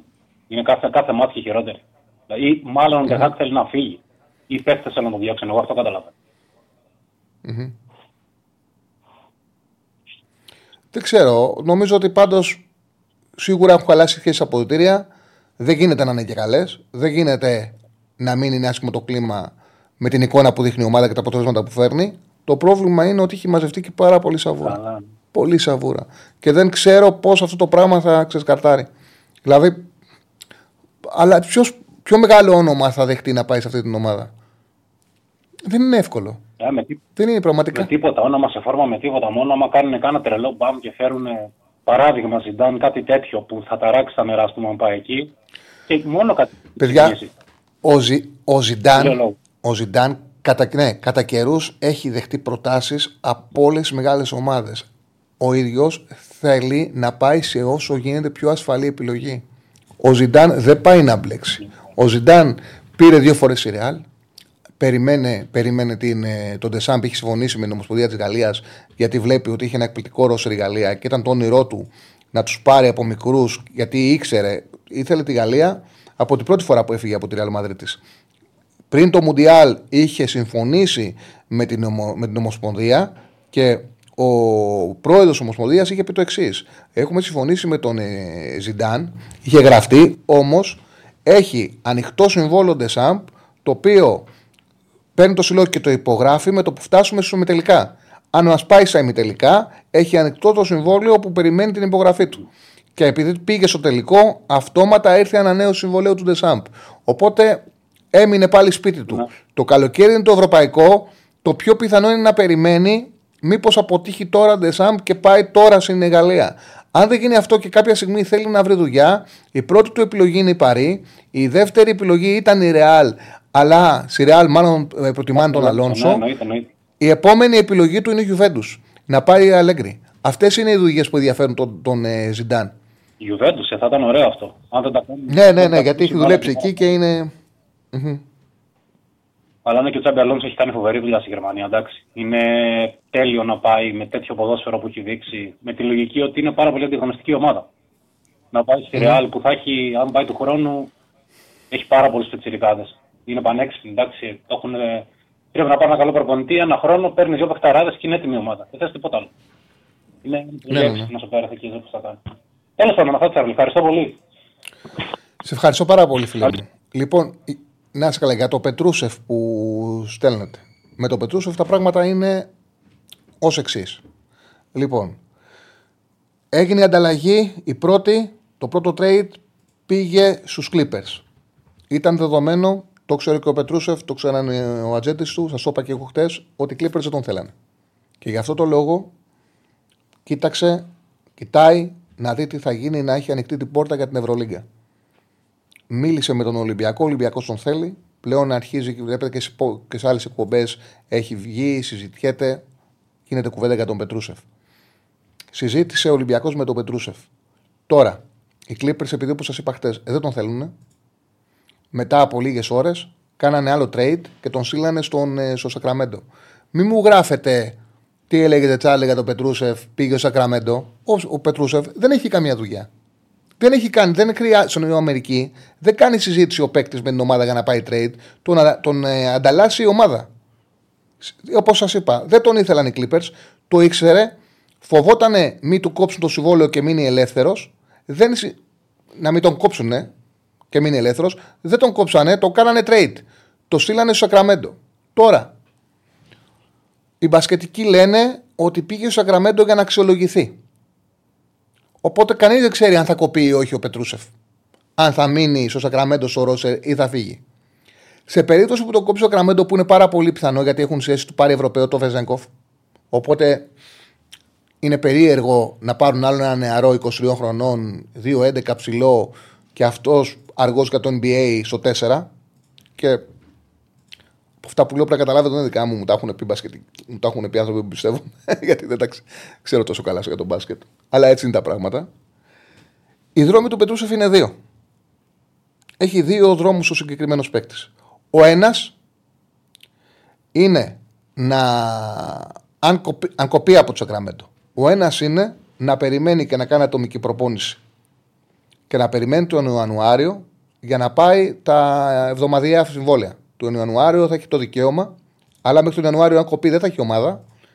Μπορεί να προπονείται μόνος του και να περιμένει τον Ιανουάριο να πάρει την ευκαιρία στο NBA από κάποια ομάδα που δίνει συμβόλαια για τρεις εβδομάδε, τέσσερις εβδομάδε και να αποδείξει ότι μπορεί να παίξει εκεί.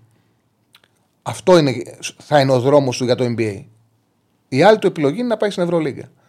Ασφαλώς ο Πετρούσεφ θα θέλει, αν κοπεί για του Σακραμέντο, να πάει στην Ευρωλίγκα. Ο Ολυμπιακός τον θέλει. Θέλει τεσάρι με σουτ. Ο Πετρούσεφ το έχει. Ο Πετρούσεφ είναι ψηλός και στη συζήτηση που έγινε, ο Πετρούσεφ, επειδή είναι 23 χρονών, πήγε πριν δύο χρόνια στον Αταμάν. Έχουν τον ίδιο μάνατζερ τον Αταμάν. Ο Αταμάν δεν τον χρησιμοποίησε στο, ε, στο Ινεφές Πίλσεν. Δεν τον χρησιμοποίησε. Στην Ερυθρό Αστέρα έπαιξε 23 λεπτά για να πάει στην Ευρωλίγκα πρέπει να του εγγυηθεί η ομάδα ότι τον θέλει και έχει να του δώσει αυτά τα λεπτά. Γι' αυτό το λόγο συζήτησε με τον Ολυμπιακό.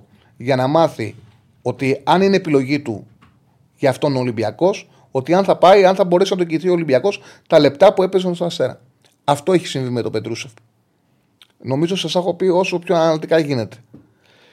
Αυτή τη στιγμή είμαστε στη φάση που τον έκανε, δεν τον έκοψε οι Clippers, τον έκανε trade και τον έστειλε στο Σακραμέντο. Οπότε αυτή τη στιγμή είμαστε σε φάση που θα αξιολογηθεί από το Σακραμέντο. Δεν ξέρω αν θα χρειαστεί να αξιολογηθεί μία μέρα, δύο μέρες, τρεις μέρες, μια εβδομάδα. Δεν ξέρω άμα το Σακραμέντο τον αξιολογήσει και πει ότι θα μείνει στο, στο ρόστερ. Ότι αξίζει να μείνει. Με αυτούς που μίλησα μού 'παν ότι είναι δύσκολο, αλλά οκ. Okay. Δεν αποκλείεται. Ο, άμα αξιολογηθεί και κοπεί, τότε σας είπα ότι οι δρόμοι του είναι ή να περιμένει μέχρι τον Ιανουάριο για να πάρει τα εβδομαδιαία συμβόλαια το οποίο για μένα μου φαίνεται ακραίο, ή να πάει η Ευρωλίγκα. Και πάνω σε αυτό το πλαίσιο που βρισκόταν και πριν πάει στο Σακραμέντο, αλλά εκεί ήξερε στους Clippers ότι είναι κομμένος, ότι δεν τον θέλανε. Πάνω σε αυτό το πλαίσιο έχει γίνει συζήτηση με τον Ολυμπιακό που ο Ολυμπιακός τον θέλει γιατί θέλει ακριβώς τα χαρακτηριστικά του. Αυτά. Λοιπόν, θα δούμε άρα και πιο γυμνασμένη ομάδα Super League το Παναθηναϊκό του Ντενκάτε το 9-10. Πράγματι, ο Παναθηναϊκός ήταν γυμνασμένος, έτρεχε. Ο Ντενκάτε έκανε πολύ καλή δουλειά στη φυσική κατάσταση και είχε αυτό το πλεονέκτημα. Θεωρώ ότι η ΑΕΚ πέρσι ήταν μια εκπληκτικά γυμνασμένη ομάδα. Νομίζω ότι η περσινή ΑΕΚ ε, από πλευράς τρεξιμάτων έντασης και ενέργειας ήταν σε πιο ψηλό επίπεδο το Παναθηναϊκό που αναφέρεις, φίλε μου. Ε, παρότι ήταν ένας, μια γυμνασμένη ομάδα, εκείνη ο Παναθηναϊκό ήταν κάτι. Αλλά η αθλητικότητα που έβγαλε σε διάρκεια η περσινή ΑΕΚ, ε, εγώ δεν έχω ξαναδεί κάτι τέτοιο στην Ελλάδα. Χαίρετε. Έλα, φίλε μου. Καλησπέρα, Τσαρλί. Βασίλης από Λονδίνο. Καλησπέρα. Έλα, πώς είπες το όνομά Ο σου. Βασίλης από Λονδίνο, σου πήρα και χθες. Γεια σου, Βασίλη. Ε, Γεια σου. για τη Manchester θέλω να σου πω λίγο. Ότι Για πάμε. ε, εν τέλει πιστεύω ότι φταίει ο Τενχάκ κυρίως. Γιατί έχεις, τώρα, έχεις αρκετά ονόματα μέσα, ρε παιδί μου. Δεν είναι ότι είναι και άμπαλοι συσσαγωγικά. Δηλαδή έχεις εντάξει Mason Mount, τώρα εντάξει προφανώς Maguire και Lindelof και αυτά και Μαρτίνε τους βγάζουν. Αλλά έχεις Φερνάντες, έχεις Ράσφορντ, έχεις Μαρσιάλ, Χόιλουν που είναι πολύ καλός.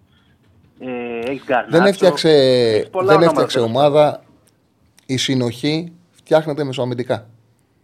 πάντων. Για να έχεις συνοχή, για να Ακριβώς, μπορέσεις δεν έχεις να. τίποτα Πίσω, ναι. δεν έφτιαξε τίποτα. Δηλαδή δεν δημιούργησε τίποτα. Και αυτό που βλέπεις είναι δεν δημιούργησες μια ομάδα να ανεβαίνει συνολικά, να επιτίθεται μεσοαμυντικά και να έχει μια ροή στον τρόπο που αναπτύσσεται. Τίποτα. Είναι τόσο κακή μεσοαμυντικά και σαν παίκτες, σαν μονάδες, αλλά και αυτό που βλέπεις που λες ότι δεν μπορεί να διορθωθεί αυτό το πράγμα. Δεν ξέρω. Νομίζω ότι θέλει πολύ χρόνο. Και νομίζω ότι και, και οι παίκτες θα είναι δυσαρεστημένοι. Δηλαδή, κάποια στιγμή ο Ράσφορντ και ο. Εντάξει, ο Χόλι δεν έχει ακόμα, αλλά ο Ράσφορντ και ο Φερνάντε ιδίως. Αλλά ο Σάντζο φεύγει μάλλον το Γενάρη. Ε, δεν θα θέλουν και αυτοί να φύγουν, ας πούμε. Δηλαδή, κάθονται εκεί πέρα και χαραμίζονται πλέον. Κοίταξε και ο Χόιλουντ ακόμα. Εγώ δεν νομίζω ότι υπήρχε άλλη ομάδα να παίξει τόσα παιχνίδια και να μην βάλει γκολ ο Χόιλουντ. Δηλαδή θεωρώ ότι πρέπει να είναι η μοναδική ομάδα που θα παίρνει το Χόιλουντ και δεν θα δίνει το παραμικρό. Γιατί δεν έχει δώσει το παραμικρό. Έχει δώσει ένα γκολ με την Καλτά Σαράι, δεν έχει δώσει κάτι άλλο. Έτσι δεν είναι. Έχει, ναι, εντάξει. Υπάρχει δύο- άλλη τρία- ομάδα; Δύο-τρία με VAR οριακά offside, βέβαια. Εντάξει, Ναι, ρε δεν παιδί μου, είναι αλλά κιόλας, ναι. θέλω να σου πω. Ναι, ναι.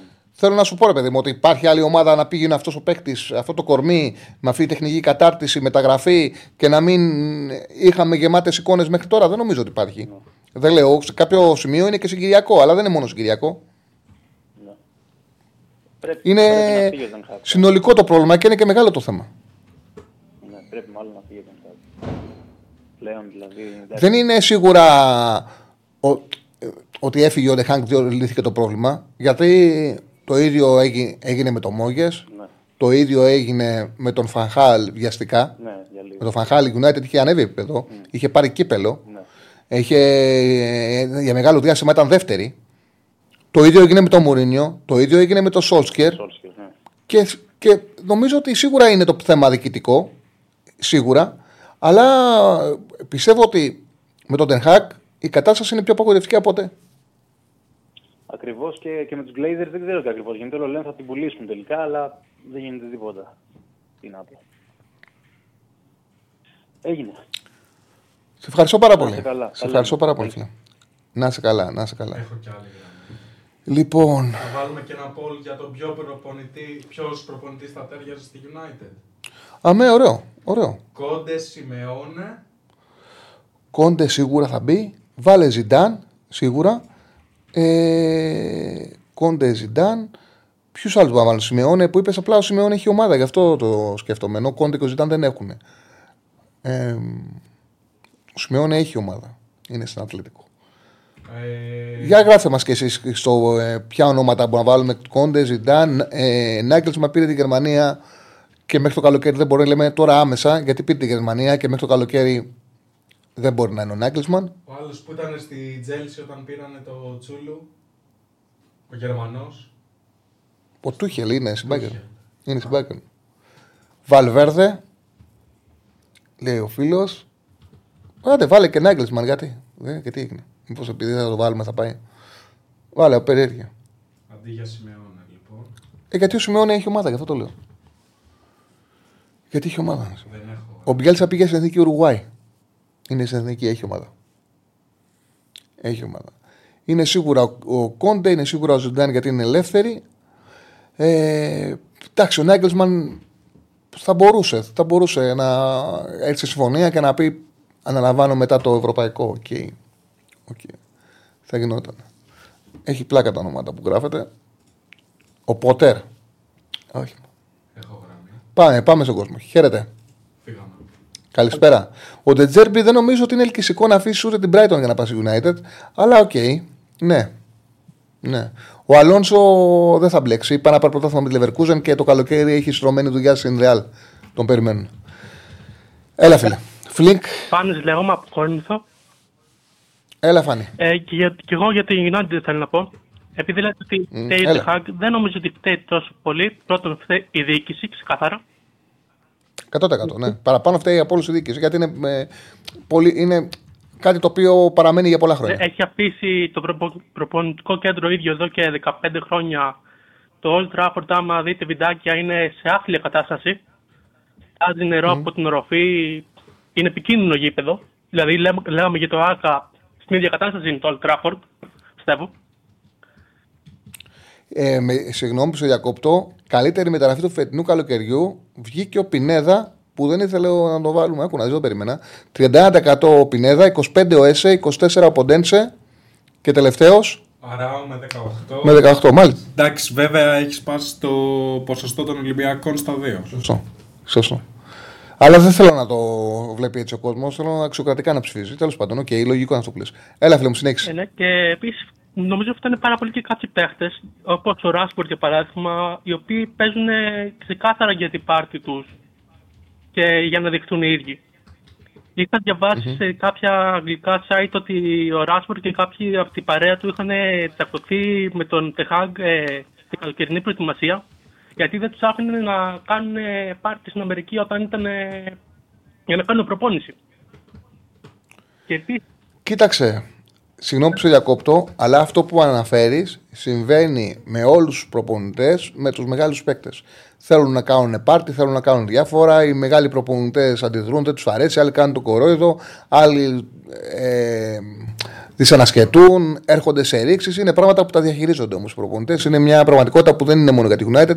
Έχει να κάνει με, με την καθημερινότητα που ζουν οι προπονητές, με τα αστέρια τώρα που έχουν πάρα πολλά λεφτά και καταλαβαίνουν ότι μπορούν να κάνουν ό,τι Ναι, το γουστάρουν. καταλαβαίνω αυτό, αλλά παράδειγμα ο Ράσφορντ το έχει κάνει σε πολλούς προπονητές. Και με τον ε, Όλε το έχει κάνει και με τον Ράνγκνικ λίγο. Είναι συνεχόμενες περιπτώσεις. Και τώρα προχθές με το 3-0 που έγινε με τη City, πάλι βγήκε δημοσίευμα ότι ήταν μέχρι τις 7 το πρωί σε κλαμπ και ε, έκανε πάρτι. Δεν είναι αυτή η αντίδραση όταν χάνεις 3-0 μέσα στην έδρα σου κιόλας. Είναι μια πραγματικότητα το, η οποία ισχύει, δίκιο έχεις. Αλλά είναι ένα θέμα το οποίο το αντιμετωπίζουν οι μεγάλοι προπονητές με τα αστέρια τους. Για παράδειγμα, τώρα θυμάμαι ότι ένας από τους λόγους που κονταρίστηκε ο Μουρίνιο με τον Ποκμπά ήταν ότι μετά από ένα παιχνίδι ήθελε να πάει σε ένα κλαμπ ο Ποκμπά και ήρθε στην παράθεση γιατί αποφάσισε να φύγει με την πόρσα του και όχι με το πούλμαν της ομάδας. Η ομάδα, όπως λες, δεν είχε κερδίσει και χάσει και πήρε την πόρσα του για να πάει στο κλαμπ. Ε, είναι μια πραγματικότητα την οποία τη διαχειρίζονται. Εδώ είναι ακόμα χειρότερα που λένε ότι ο Νεϊμάρ τραυματίζεται κάθε φορά που έχει πάρτι, που έχει γενέθλια η αδερφή του γιατί κάνει πάρτι. Ναι. Και κάνει κάθε φορά του τραυματία. Είναι. Οκ. Τι να σου πω. Πρέπει όμως σε αυτές τις περιπτώσεις, εγώ πιστεύω πρέπει να υποστηρίξει τον προπονητή αντί για το παίχτη, όσο και. Επειδή ο Ράσφορντ είναι και Άγγλος, παίρνει μια εύνοια από τα αγγλικά media, άμα δείτε, από τον Gary Neville ε, στο Sky Sports και από πολλούς. Συνήθως δείχνουν την κατηγορία στον Μπρούνο, που είναι Πορτογάλος, στο Κασεμίρο, στο Μαρσιάλ. Δηλαδή, στο Μακτόμινε, ενώ κάνει πολλά λάθη, δεν έχει τόσο πολλές κατηγορίες στην Αγγλία τουλάχιστον. Ναι. Αυτά ήθελα να πω. Ευχαριστώ πολύ που μ' άκουσες. Ευχαριστώ πάρα πολύ, φίλε μου. Σε Ευχαριστώ πάρα πολύ. Καλή συνέχεια. Λι- Να είσαι καλά. Λοιπόν, γράφει ο φίλος κάτι το οποίο. ε, Εντάξει. ε, Το βλέπουμε να, να διακινείται στα social media, όχι μόνο στα ελληνικά, σε, όλη- σε όλη την Ευρώπη. Ένα σχόλιο για τον Κέιν που έχει χάσει ήδη δύο τίτλους με την Bayern, Super Cup και φετινό κύπελο. Θα καταφέρει να πάρει πρωτάθλημα Ιτσουλού. Βλέπω την Bayern άτιτλη φέτος μετά από χρόνια. Κοιτάξτε, αυτό είναι κάτι το οποίο είναι συγκυριακό. Το κουβαλάω και είναι ο Κακομίλη γιατί πήγε σε μια ομάδα που δεν έπαιρνε τίτλους. Δηλαδή δεν να πεις ότι τότε να με έπαιρνε τίτλο πριν από αυτόν και πήγε ο Κέιν και δεν πήρε τίτλο. Ή τότε να μην δεν έπαιρνε τίτλο πριν, ε, ούτε πριν από τον Κέιν. Ε, εντάξει, δεν μπορεί να αφιζητήσει κανένα στην αξία του. Τώρα αυτό είναι συγκυριακό. Έτυχε πήγε και στην Bayern σε μια χρονιά που η Bayern όχι ότι δεν είναι καλή, αλλά δεν μπορεί να κάνει περίπατο γιατί είναι πολύ καλή ομάδα Leverkusen, είναι καλή ομάδα λειψία και θα δώσει μάχη για το πρωτάθλημα. Δεν θα είναι εύκολο. 100% θα πάρει τίτλους αφού θα μείνει στην Bayern. Και σίγουρα είναι πολύ καλός επιθετικό και δεν έχει καμία ευθύνη αυτός το ότι φέτος που έφυγε πάει πολύ καλά η Tottenham. Έγιναν πολλά πράγματα για να πάει καλά η Tottenham. Είναι εκπληκτική μεταγραφή του Μάντισον. Είναι ε, καλός, ε, δουλεύει καλά την ομάδα Ποστεκογλου. Κούμπωσε που, ε, που παίζει αυτό που άλλαξε την τριάδα και παίζει 4-2-3-1. Ακόμα και το ότι έβαλε το σφόν επιθετικό. Αλλά δεν πιστεύω ότι αν υπήρχε ο Κέιν για παράδειγμα, η Tottenham δεν θα ήταν καλή φέτος. Αλλά είναι όλα αυτή που του έχει συμβεί, το ότι δεν είχε πάρει ποτέ πρωτάθλημα. Πάει στην Bayern που παίρνει όλα τα πρωταθλήματα. Είναι καλή η Leverkusen. Με το που φεύγει από την Tottenham, η Tottenham χωρίς αυτόν κάνει αυτή την εκπληκτική πορεία και γίνεται ξυμνητζίδικα αυτή η συζήτηση που έχει πλάκα, δημιουργεί άγχος στον ίδιο, σίγουρα πίεση στον ίδιο. Αλλά νομίζω ότι με μαθηματική ακρίβεια από του που θα παραμείνει στην Bayern τίτλους θα πάρει. Και εγώ θεωρώ φέτος μπορεί να είναι παράξενο δεν είναι, μου φαίνεται ότι δεν είναι απίθανο να πάρει το Champions League Bayern και να μην πάρει κανένα τίτλο στη Γερμανία. Ε, τι είναι, τι γράφεις; Ρώτησε ένας φίλος τι είναι τα inverted fullbacks και αυτή είναι η απάντηση. Ναι, είναι τα back που σε κλείνουν στο κέντρο όταν έχουν ομάδα του κατοχή. Είναι κάτι το οποίο το κάνουν πλέον οι προπονητές. Το ξεκινήσει ο Guardiola να παίζουν εσωτερικά οι, οι back. Το βλέπουμε και από τους Έλληνες προπονητές πλέον. Το κάνει ο Ζιτσέγκο πάρα πολύ πάρα πολύ στην Arsenal. Ουσιαστικά παίζει περισσότερο half παρά, παρά back, μπαίνει συνέχεια εσωτερικά. Και φυσικά το βλέπουμε πλέον ο, ο Ιωβάνοβιτ, ειδικά με τον Μλαντένοβιτ, στο ξεκίνημα το έκανε πάρα πολύ. Στα τελευταία παιχνίδια καταλαβαίνει ότι έχει το πλωσόν του Μλαντένοβιτς είναι η σέντρα.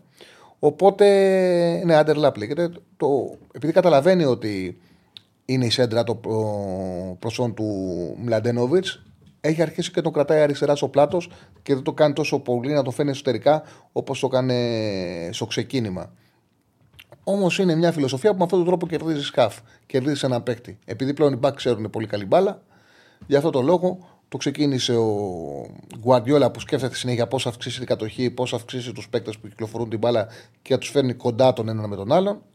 Και πλέον ε, είναι κάτι το οποίο το ακολουθούν καλοί προπονητές. Όπως είπα, ο Αρτέτα ήταν συνεργάτης του Γκουαρδιόλα στη City, το έχει δει, το κάνει με τον Ζιτσέγκο σε πάρα πολλά παιχνίδια. Ε. Ο Κόντε δεν έχει στείλει κάτι United, τον έγκλεισμα να πέτυχε της Bayern, οπότε μένει μόνο ο Ερνέστο. Του okay, αλλά τι στείλει έχει United για πες μου, τουλάχιστον ο Κόντε έχει στείλει. Ο Κόντε έχει μια φιλοσοφία, δεν βλέπω τι στείλει έχει United. Ε, ναι, όχι, δεν, δεν, δεν πρόκειται. Και εγώ το είπα. Που λέει δεν πρόκειται να πάει ποτέ στη United, τσάμπα τον βάλατε, δεν θα πάει πριν δύσκολη δουλειά ο Ζιντάν. Άμα ήθελε να πάρει δύσκολη δουλειά, θα είχε βρει δουλειά. Τον θέλανε κατά καιρούς πολλές ομάδες. Πάντα έλεγε όχι γιατί δεν θέλει δύσκολη δουλειά. Θέλει να πάει σε ένα ασφαλής περιβάλλον. Ο Ζιντάν. Αυτή είναι το, η μαγεία του. Ότι δούλεψε σαν προπονητής και πήρε τρία Champions League. Και δεν μπήκε, ξέρεις, στη λογική ότι είμαι προπονηταράς, θα πάω εγώ να, να κάνω τεράστια καριέρα σαν coach. Λέει ότι είμαι ένας πάρα πολύ καλός διαχειριστής. Γιατί αυτό είναι, ήταν μια εκπληκτική προσωπικότητα και ήταν πάρα πολύ καλός, είναι πολύ καλός και τη Real στα τρία Champions League που πήρε τη βοήθησε πάρα πολύ. Είναι πολύ καλός ο κοουτσάρισμα. Πάρα πολύ καλός ο κοουτσάρισμα. Δηλαδή μέσα στο παιχνίδι έχει μάτι και πολλές φορές με την αλλαγή του, με τις αλλαγές του βοήθησε. Έχει προσωπικότητα, δεν μπορεί να διαχειριστεί τα αστέρια το οποίο είναι ένα θέμα στο υψηλό επίπεδο και είναι και καλός, κόβει το μάτι του στις λεπτομέρειες, βοηθάει την ομάδα του ε, στη διαχείριση των αγώνων. Δεν είναι ένας προπονητής ο οποίος έχει μια φιλοσοφία που αλλάζει το ποδόσφαιρο. Όπως επίσης το έλεγα ότι ο Έμιρη, για παράδειγμα, είναι ένας εκπληκτικός προπονητής. Ε, είναι εκπληκτικός να πάρει την Άστον Βίλα, να πάρει τη Villarreal, να πάρει τη Σεβίλη. Ένας ε, ο Ζιντάνο Αντσελότη, σε αυτές τις ομάδες, το οποίο πώς έγινε. Ο Αντσελότη πήγε στην Εύρο, πήγε στην Άπολη, δεν έκανε τίποτα. Σε αυτές τις ομάδες, το οποίο πιθανόν να αποτύχουν. Ο Έμιρη, όταν πήγε στην Arsenal, όταν πήγε στην Παρή, δεν μπορούσε να το διαχειριστεί. Δεν μπορούσε να διαχειριστεί τα σέρια. Δεν μπορούσε. Ε, τον έβλεπε σαν αγχωμένος, ερχόταν σε ρήξεις. Ο Αντσελότη και ο Ζιντάν ήταν για να πάρει τη Ρεάλ, να πάρει την πάρει, να πάρουν τον Ριπάρι Σαντζερμέν. Είναι για αυτές τις δουλειές. Κάθε δουλειά θέλει τον μάσορά τη. Θέλει τον προπονητή. Δεν είναι όλοι οι προπονητές ίδιοι. Ο Ζιντάν είναι προπονητής για να πάρει μια μεγάλη ομάδα που με διαχείριση μπορεί να πάρει τίτλους. Ο Αντσελότη. Ο Αντσελότη είναι ένας εκπληκτικός προπονητής.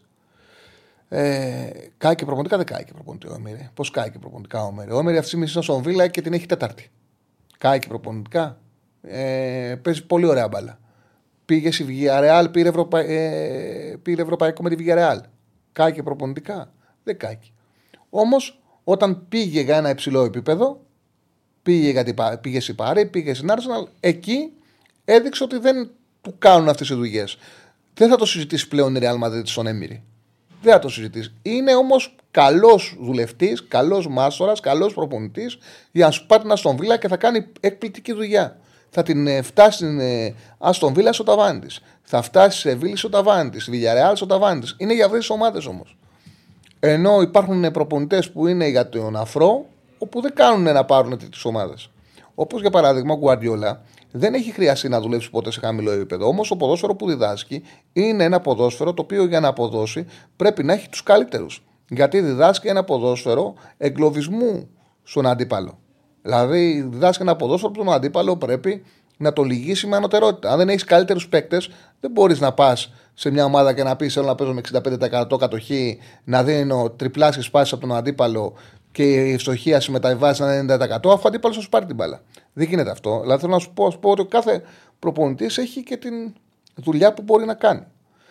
Λοιπόν, ε, έχουμε γραμμή. Όχι. Άμα καλέσει κανένα θα βγει κατευθείαν. 2-10-22-05-444 τηλεφωνικό μα κέντρο.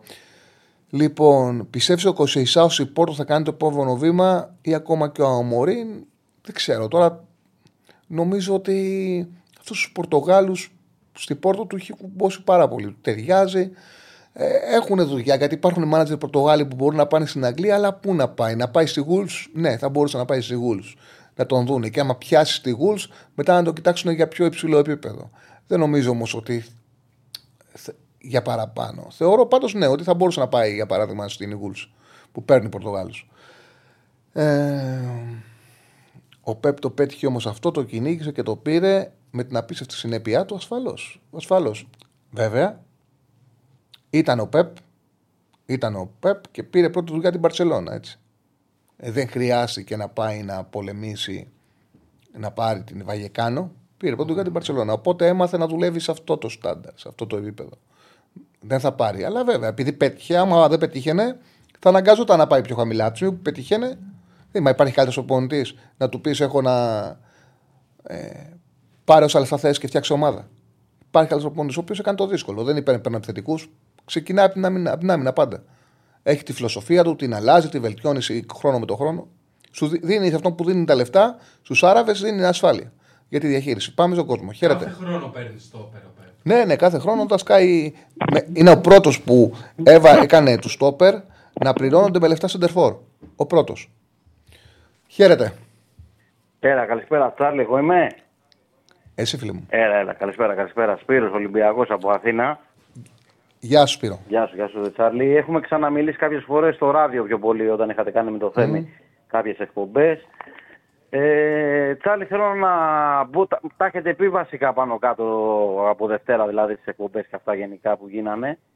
Ε, ε, ε, λόγω του ντέρμπι τώρα την Κυριακή με τον Μπάουκ. Ε, Καταρχάς, όπως έχετε πει κιόλας, ε, κατά κύριο λόγο και οι ρεπόρτερ που έχουν βγει, δεν πρόκειται ο Πάκου να κατέβει όπως με την ΑΕΚ. Είναι σίγουρα αυτό. Μόνο και η τετράδα της άμυνας και τα χάφτου θα είναι διαφορετικά. Ε, το, το περιμένω και από αυτό που έχουν πει κιόλας οι δημοσιογράφοι ισχύει. Γνώμη μου, Τσάρλι, που νομίζω συμφωνούμε σε αυτό γιατί το έχεις πει, είναι ότι ο Ολυμπιακός στα δύσκολα παιχνίδια, ντέρμπι και Ευρώπη εννοώ, πρέπει να κατεβαίνει με τρία χαφ.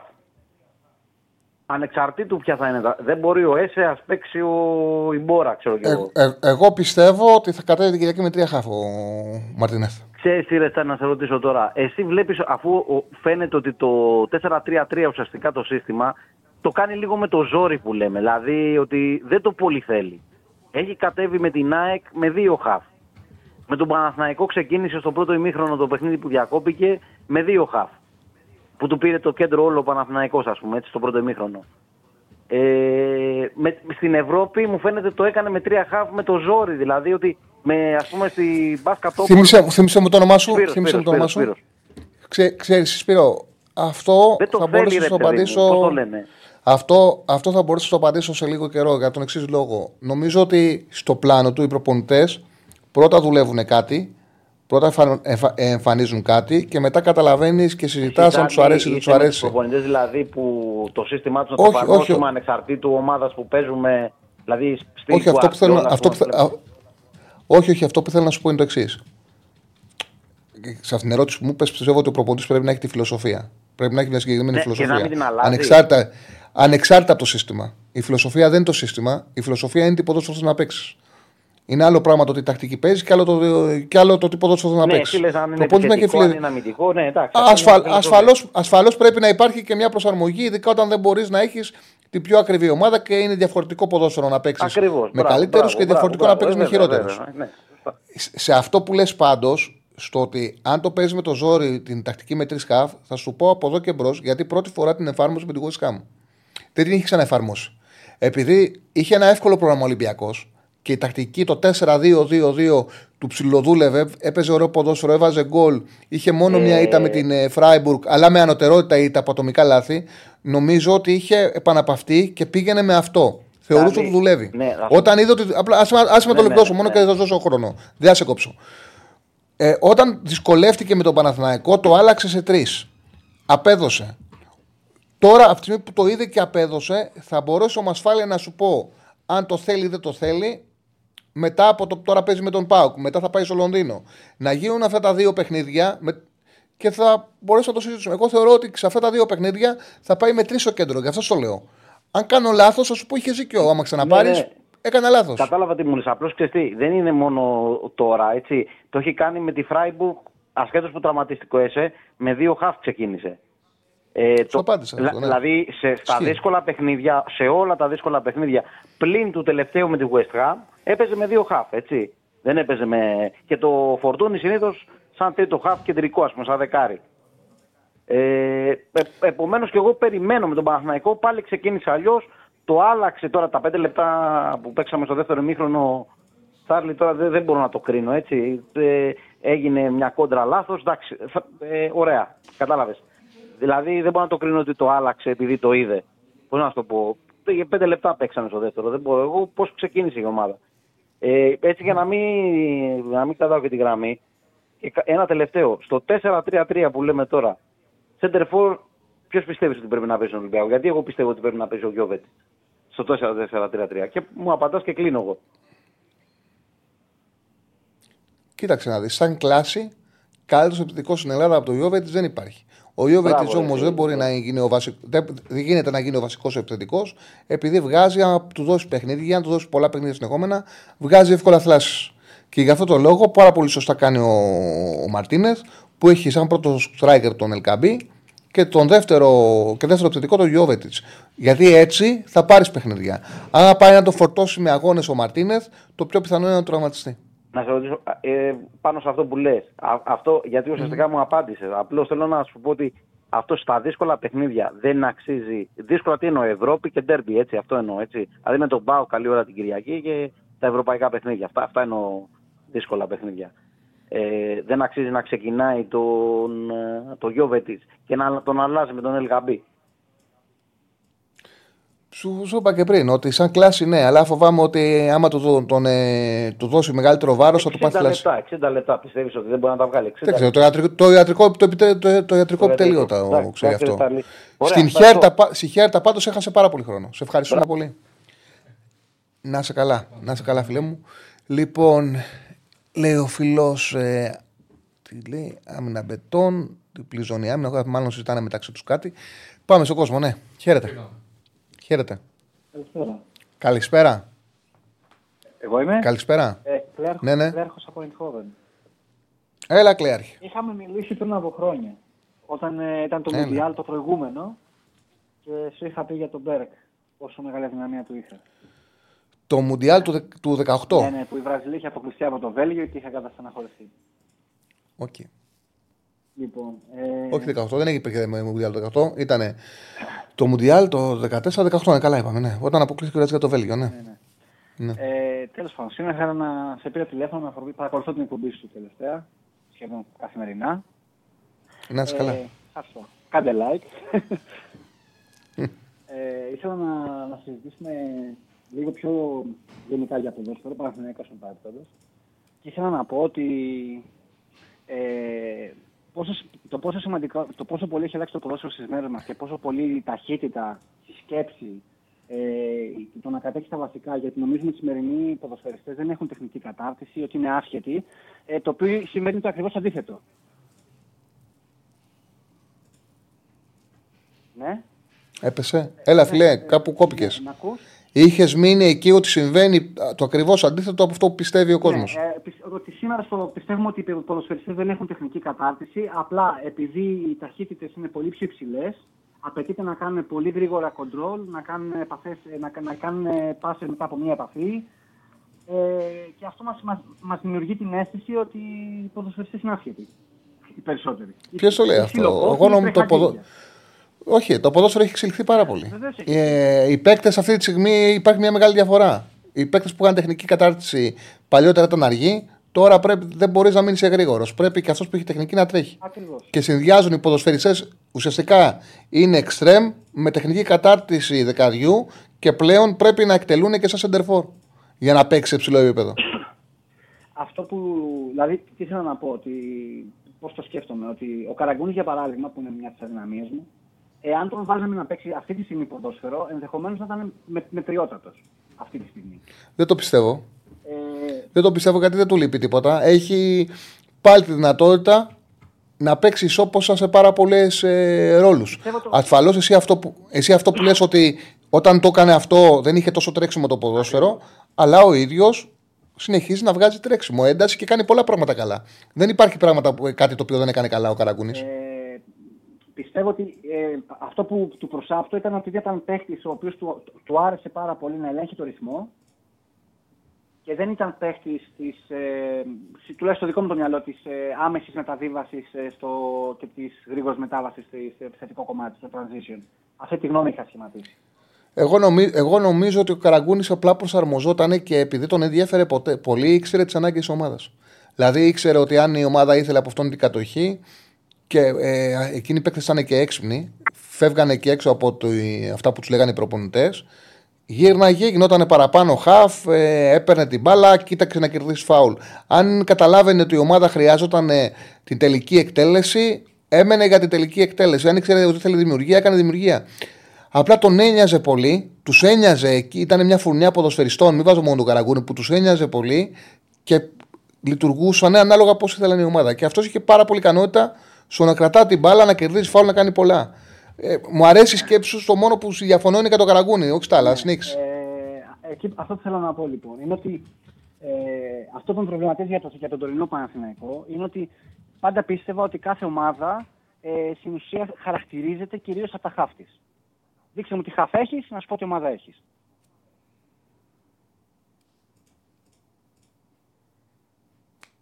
Έλα, φιλέ. Ναι, ε, σε, πάλι σε έχασα, συγγνώμη. Ε, έλεγα ότι δείξε μου τι ομάδα έχεις, δείξε μου τι χαφ έχεις, να σου πω τι ομάδα είσαι. Την, την, την, την, την ποιότητα της ομάδας σου. Ο προβληματισμός μου λοιπόν για τον Παναθηναϊκό είναι πρώτον ότι ο, ο Πέρες εμφανώς παίζει σε χαμηλότερους ρυθμούς και τέμπο από ό,τι η υπόλοιπη ομάδα. Βέβαια για τα μικρομεσαία μάτς η ικανότητα που έχει στην πάσα και να διαβάζει γήπεδο είναι μοναδική. Ναι, με ακούς; Καθαρά, καθαρά. Καθαρά ακούγεσαι, μην είναι ε, κολλάς. Το πρόβλημα, ε, το, το πρόβλημα όμως που έχω είναι ότι ε, ο Αράο πιστεύω ότι είναι ένας σύγχρονος ε, σύγχρονος αμυντικός χάφ, οπότε δικαίως σιγά σιγά παίρνει το ρόλο του βασικού. Ε, το πρόβλημά μου είναι στη θέση 8. Τι θέλω να πω, ότι ο Τσέριν έχει στοιχεία, αλλά όπως είπες και πριν, εγώ πιστεύω ότι ακόμα δεν είναι ολοκληρωμένος παίκτης. Τι έγινε, γιατί τον χάνουμε; Δεν ξέρω, τι να σας πω, παιδιά. Είμαι και στο εξωτερικό. είσαι Εγώ και σε αυτό. ακούω, εγώ ξέρεις, νιώθω κάποια στιγμή σε ακούω, κα, κα, κα, ακούμε καθαρά και κάποια στιγμή δεν μιλάς. Δηλαδή σταματάς να μιλάς ή... Εγώ διακόπτεται. Συνέχισε. Με συγχωρείτε πάρα πολύ. Διακόπτεται, ε, δεν είναι άσχημο. Ε, ήθελα Ναι, να πω οκ. λοιπόν ότι το πρόβλημά μου είναι ότι ε, από τη μία έχουμε, το- έχουμε τον Τσέριν, ο οποίος έχει συγκεκριμένα χαρακτηριστικά, αλλά του λείπουν κάποια στοιχεία στο παιχνίδι. Και από την άλλη έχουμε τον Βιλένα, ο οποίος έχει συμπληρωματικά στοιχεία του Τσέριν, χω- όμως Είδε- Εγώ θα ήθελα να ποδοσφαιριστεί για αυτή τη θέση. Ναι. Ε, σ' ακούμε καθαρά, μην μη κόβεσαι. Ήθελα- Και είσαι, πα, είσαι πάρα πολύ εύστοχος. Είναι πολύ σωστό αυτό που λες. Ήθελα, ήθελα, θα ήθελα λοιπόν έναν ποδοσφαιριστή που ή δυνατόν να μπορεί να συνδυάζει τα στοιχεία αυτών των δύο παιχτών όσο το δυνατόν περισσότερο, γιατί πιστεύω ότι ένας παίχτης, ο οποίος είναι στην νευραλγική θέση, που πιστεύω ότι είναι από τις πιο νευραλγικές θέσεις ω σύμφωνο ποδόσφαιρο το 8, μπορεί, μπορεί να ελευθερώσει τον Τζούρισιτς ακόμα περισσότερο επιθετικά, ο οποίος είναι ένας καλός παίχτης. Ξέρεις τι συμβαίνει; Πε- ε, Φιλέ, μ' ακούς; Ε, επειδή μιλάς πάρα πολύ σωστά, ξέρεις τι συμβαίνει; Όσες φορές έχω μιλήσει με προπονητές για παίκτες και αυτά ή με ανθρώπους ομάδων, γιατί έχω μιλήσει πάρα πολλές φορές. Και για παίκτες, ξέρεις τι, κάτι- τι έβλεπα; Οι προπονητές, επειδή δεν έχουν ανασφάλειες, θέλουν ο παίκτης να είναι έτοιμος, να έχει εμπειρία, να έχει βιογραφικό. Ένας ποδοσφαιριστής που συνδυάζει αυτά τα οποία λες εσύ, δηλαδή να είναι ένα κράμα τσέριν ε, βιλένα. Δηλαδή, τι λες εσύ, να είναι σκληρός, να έχει ενέργεια, να έχει ένταση, να έχει τρεξίματα με την μπάλα, να έχει και ποιότητα. Στα, με, στα 26-27 του χρόνια που νιώθουν ασφάλεια οι προπονητές να πάρουν ε, παίχτη, από 26 μέχρι 30 νιώθουν ασφάλεια. Με βιογραφικό, αν έχει αυτά τα στοιχεία, δύσκολο να μην έχει φανεί και να έρθει στην Ελλάδα. Μπορεί να συμβεί αν έχει κάποιο τραυματισμό μεγάλο. Οπότε να έχει ένα τραυματισμό, να έχει αφήσει πίσω και να πάρει το ρίσκο η ομάδα ότι έχει αυτά τα στοιχεία, τον παίρνουμε. Και για να... Το πιο πιθανό, το πιο πιθανό είναι να τον βρεις είναι να έχεις καλό σκάουτινγκ, να τον πάρεις από πιο χαμηλό επίπεδο 20, 21, 22 και να τον αποκτήσεις. Οι προπονητές, όταν είναι να δώσουν λεφτά, θέλουν ασφάλεια. Σου λέει θα πάρω εγώ παίχτη 21 χρονών που έχει παίξει στην ε, Χαύρη, που έχει παίξει στην, ε, ε, στην τάδε ομάδα, στην τάδε ομάδα, δηλαδή σε πιο χαμηλό επίπεδο, με ποια εμπειρία. Και άμα το καταπιούν θα το πληρώσω εγώ. Δηλαδή είναι δύσκολο. Πρέπει να βγάλεις τον παίκτη. Πρέπει ο παίκτης να είναι νεαρός, να παίξει και να έχει τα προσόντα. Να τον αγοράσεις από το εξωτερικό και να έχει όλα αυτά που λες μαζί και να μην έχει αδυναμία, αδυναμία, είναι δύσκολο. Από την εμπειρία μου στο λέω. Για την Ελλάδα, έτσι. Για την Ελλάδα. Δηλαδή θα πάρεις ή τον ποιοτικό τον αργό, το Βιλένα, ή τον σκληρό τον γρήγορο με ενέργεια που δεν έχει την ποιότητα. Είναι δύσκολο να τα βρεις όλα. Ή κάποιον από τραυματισμό που τα έχει αυτά, αλλά έχεις το ρίσκο του τραυματία. Από την εμπειρία μου στο λέω αυτό. Συνέχισε. Αλλά μιλάς σωστά και, θα, ποδοσφαιρικά. και θα σου εξηγήσω πού το πάω το σκεπτικό. Φέρνει Ναι. λοιπόν ένα τέτοιο χαφ, βάζεις τον Τζούριτσιτς, ε, δίνεις μάλλον περισσότερες ελευθερίες στον Τζούριτσιτς, ο Τζούριτσιτς, ο οποίος θα είναι σε μεγαλύτερη ασφάλεια. Αυτό ίσως να τον ανεβάσει 5 μέτρα στο γήπεδο. Αυτό θα φέρει κατά συνέπεια τον Ιωαννίδη ακόμα σε καλύτερη θέση εκτέλεσης. Γιατί αυτή τη στιγμή η- το ότι ε, μας φαίνεται ότι δεν είναι τόσο ικανός σαν striker οφείλεται στο ότι παίζει 5 με 10 μέτρα πιο ψηλά, πιο χαμηλά από ό,τι θα έπρεπε για να βρίσκεται πιο συχνά σε θέση εκτέλεσης. Που θεωρώ ότι παρεπτόντως είναι ένας πάρα, πάρα πολύ καλός σύγχρονος σπορ. Και όποιος κάτσει να δει τώρα το παιχνίδι με τη Ρεν, αυτά που έκανε για να κάνει επίθεση ο Παναθηναϊκός ήταν συγκινητικά. και, και, ανα- και έδειχναν και την ποιότητά του, αλλά έδειχναν και το πώς σκίστηκε.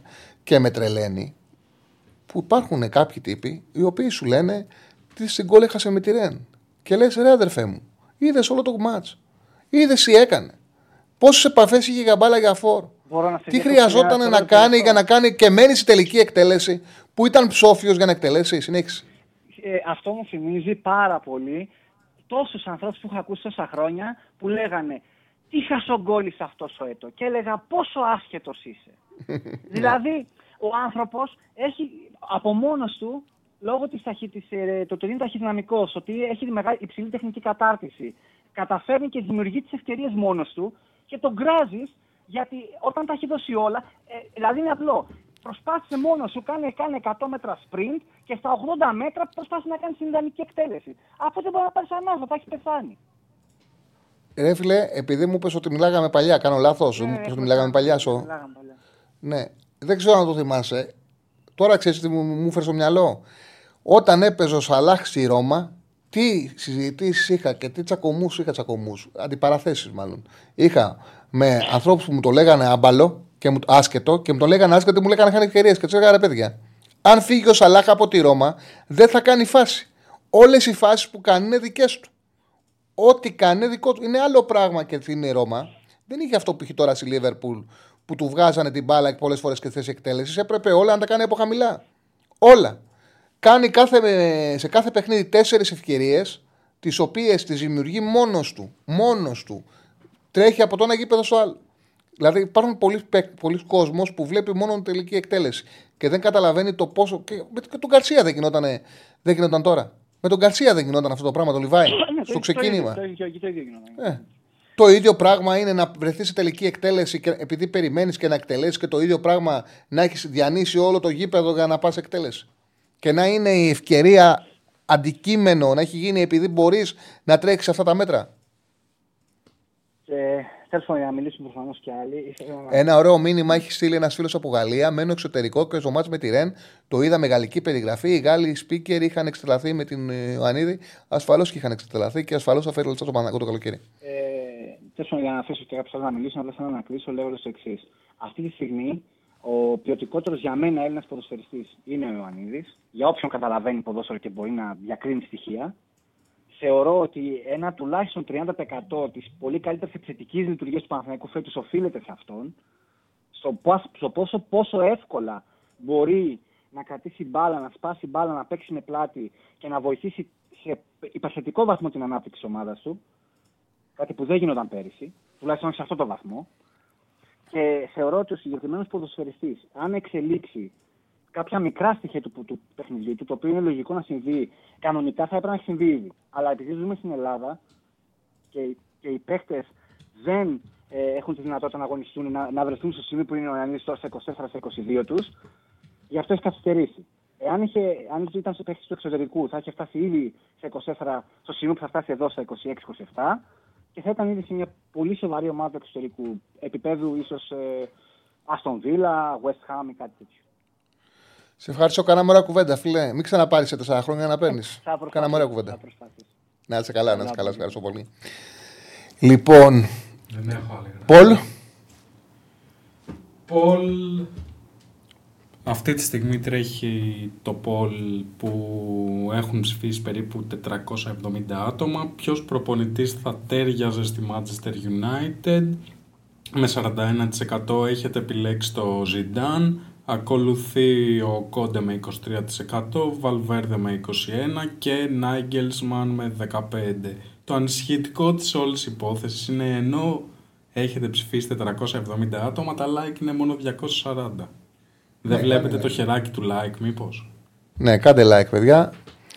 Θα βο- βοηθάτε την εκπομπή. Τι να πούμε, ο Τσέριν είχε πιο ουσία, ο Βιλένα τρέχει. Εντάξει, τέλος πάντων δεν τρέχει ο Βιλένα. Ε, ωραίο πόλη είναι και ποια θέλατε να είναι η επόμενη ομάδα του Ζιντάν, αφού είναι και πρώτος κολλά. Εθνική Γαλλίας, Juventus, Real ή Manchester United. Εθνική Γαλλίας. Α, όχι, εθνική. Ε, Παρή, η Real έχει πάει. Εθνική Γαλλίας, Juventus, Παρή ή Manchester United. Νομίζω ότι η United δεν θα πάει. Θεωρώ ότι ο ίδιος θα ήθελε να πάει. Η ομάδας που θα πήγαινε ο Ζιντάν είναι Παρή, Juventus, πάντα Real. Πάντα Real. Ε, και Εθνική Γαλλίας. Βάλουμε και τη United βέβαια μέσα, αφού τη βάλατε πρώτο το, το Τζάντζι για τη United, το βάζουμε μέσα την United, γιατί προπονητή χρειάζεται. Άρα να κόψω Juventus ή Real. Τι, τη Real που ξέρω, τη Real. Ε, γιατί έχει πάει δύο φορές. Και, το, και από ό,τι λένε το καλοκαίρι ο Πέρεθ είχε αποφασίσει για Αλόνσο. Υπάρχει, ο- υπάρχει μεγάλη ομάδα που δεν ταιριάζει ο Ζιντάν. Νομίζω ότι ο ίδιος δεν θέλει να πάρει ομάδα η οποία δεν είναι εύκολα διαχειρίσιμη. Δηλαδή δεν πάει να χτίσει. Του έγινε πρόταση πολλές φορές και για τη Chelsea και για τη United. Δεν τη συζήτησε. Ε, πάμε, πάμε στον κόσμο. Χαίρετε. Γεια σου, Τσάρλι. Κώστας από Θεσσαλονίκη. Έλα, φιλέ. Έλα, Κώστα, τι κάνεις; Πολύ καλά. Ετοιμάζομαι από προπόνηση. Τι θέμα παίζεις; Ε, box. Α, πει, είσαι μποξέρ. Δεν σου φαίνεται τη φωνή. Ευχαριστώ, Τσάρλι. Ε, δεν σου φαίνεται, δεν φαίνεσαι για μποξέρ. Δεν, ε, τι να πω τώρα, η φωνή σου τώρα. Ε, Φανησιακά μπορεί να είναι. Μπα, ο- Είσαι μποξέρ όχι, δεν υπάρχει. προπόνησης για να γυμνάζεσαι ή. Ε, ας σαν... Πιο σοβαρά. Ή αν τις τρώσει ή αν τις δίνεις βασικά. Ε, και από τα δύο. Δεν, δεν γίνεται. Μόνο το ένα δεν υπάρχει. Όποιος πει ότι είναι Το κάνεις για, το κάνεις για γυμναστική ή το κάνεις επαγγελματικά; ε, για γυμναστική. Okay. για γυμναστική. Δε- Δεν μπορώ να το πω σαν άθλημα. Ναι. Ε, ήρθα, είπα και εγώ να πάρω ένα τηλεφωνάκι να σου πω λίγο γιατί. Και δεν φοβάσαι τα χτυπήματα, ρε παιδί μου, δεν φοβάσαι τα χτυπήματα. Ε, όχι, τα συνηθίζεις. Δεν, δεν σε ενοχλούν τα χτυπήματα. Τα συνηθίζεις, ε. Και δεν πονάς. Τσάλι δεν πονάει. Πονάει. Τα γάντια, Τι ας- τα γάντια απορροφάνε τελείω Α, ναι. το χτύπημα των πόνο, ναι. Ναι. Πα- Είναι, σε- Εγώ γι' αυτό είμαι, γι αυτό είμαι κατά το ξύλο. Γιατί λε, ρε παιδί μου, τον άλλο και δεν να του ρίξεις. Αν φας μία θα πονέσεις. Γιατί να πονέσω; Δεν υπάρχει κανένας λόγος, κατάλαβε. Δηλαδή και αν πέσω τον νικά στον άλλον. Αν φας μία θα Τσάλι, πονέσεις. Είναι σε κατηγορίες τα γάντια. Ναι. Τα, είναι ανάλογα, είναι τα ε, ounces, είναι σε oz. Και όσο πιο μεγάλο είναι, τόσο πιο πολύ μαξιλάρι έχει. Προπόνηση κάνουμε ας πούμε με, δε, ε, με δωδεκάρια Ναι. και οι αγώνες είναι με οχτάρια. Στο οχτάρι θα την ακούσεις, θα την νιώσεις. Στο δωδεκάρι είναι σαν να σε βαράμε μαξιλάρι. Ok, ok. Ωραία. Οπότε στην προπόνηση δεν πονάς. Ε, η, Μα- για τη Manchester του United εγώ πιστεύω ότι θα μπορούσε να πάει ο Hansi Flick ο οποίος έχει κάνει τεράστια επιτυχία, είχε κάνει με την Bayern οπότε δεν μασάει. Απλά εκεί ξέρεις, λέγανε. Ε, Όντως τα πήγε εκπληκτικά και ήταν και ίσως η τελευταία ομάδα με που είχε πάρει το Champions League με τόσο μεγάλη ανωτερότητα. Ε, εκεί όμως Το λέγανε. Μπαρτσελώνα. Ναι, εκεί λέγανε ότι. Τι είχε συμβεί. Ήταν ο Κόβατς, ο οποίος είχε κάνει ο Κόβατς. Ο Κόβατς πήγε να κάνει στο μυαλό του πιο σύγχρονη την ε, Μπάγκεν. Είχε πάρει για παράδειγμα το κουτίνιο, έβαζε το κουτίνιο δεκάρι. Είχε βγάλει εκτός ομάδας τον Μίλλερ. Ε, δεν χρησιμοποιούσε τον Κορέτσκα. Όταν ε, ανέλαβε ο Φλικ, τους μάζεψε τους Γερμανούς και τους είπε: Κοιτάξτε να δείτε, ε, άμα δεν πάμε καλά μαζί, θα σας φέρουν άλλο προπονητή, θα βάζει ξανά το κουτίνιο, θα βάζει τους Ευρωπαίου, θα σας κάνει σκληρή προπόνηση. Ελάτε μαζί μου να περάσουμε καλά. Στηρίχτε με. Έβαζε τους Γερμανούς. Πραγματικά πήγαν εκπληκτικά. Πήγαν εκπληκτικά και λειτουργήσε αυτό το πράγμα. Δηλαδή όμως πήγε σε μια λογική επειδή αυτός τους ήξερε, γιατί ήταν και βοηθός του Λεβ και μάνατζερ στην Εθνική Γερμανία, τους ήξερε και πήγε και ουσιαστικά συσπήρωσε τους Γερμανούς της Bayern. Και επειδή αυτοί είχαν πολύ να βγάλουν ε, εγωισμό, μέσα σε αυτούς ήταν ασφαλώς και ο Λεβαντόφσκι που ήταν παλιός, είχαν να βγάλουν πολύ εγωισμό, λειτουργήσε. Ήταν απογοητευτικό το πέρασμά τους η Γερμανία, πάρα πολύ και δεν είμαι σίγουρος, όχι για αυτό που είδαμε την Bayern, γιατί ήταν πολύ καλό, δεν είμαι σίγουρος ότι αν θα του ταιριάζε κάτι εκτός Bayern του συγκεκριμένου, γιατί δεν έχει δουλέψει κι αλλού. Ε, πολύ πιθανό και ειδικά έτσι όπως τα πήγε και με τη Γερμανία μπορεί να ήταν και συγκυριακά η επιτυχία του. Δηλαδή μπορεί να μην ήταν προπονητικά αυτού του επίπεδου. Τι να σου πω, δεν το ξέρουμε, άμα δεν το δούμε αλλού. Αυτό, Αλλά αν ναι, δεν και πάρει εγώ έχω αυτή μια τη μεγάλη σκέψη. Δουλειά κάπου, Και εγώ έχω αυτή τη σκέψη. Γιατί δεν ήταν και επαγγελματίας προπονητής. Αυτός είχε δουλέψει ένα διάστημα σε. Νομίζω έκανε ένα εξάμεινο στη Χόφενχάιμ, είχε δουλέψει και κάπου αλλού τριετή κατηγορία. Και μετά πήγε στην Ομοσπονδία της Γερμανίας. Βοηθός και μάνατζερ. αγροτικά έκανε, αγροτικά Ναι. έκανε. Μεγάλη δουλειά δεν είχε πιάσει. Ναι, δεν είχε κάνει, όχι. Το καλύτερο που μπορεί να, αυτό που μπορεί να κοιτάξει η United είναι ποιον προπονητή έχει η Mainz, γιατί πάει από, βγάζει από αστέρι σε αστέρι προπονητικής. Δεν ξέρω τι, πώς τα έχουν καταφέρει. Οπότε να ψωνίσει και από εκεί. Γενικότερα η Γερμανία είναι καλή στο να βγάζει προπονητές.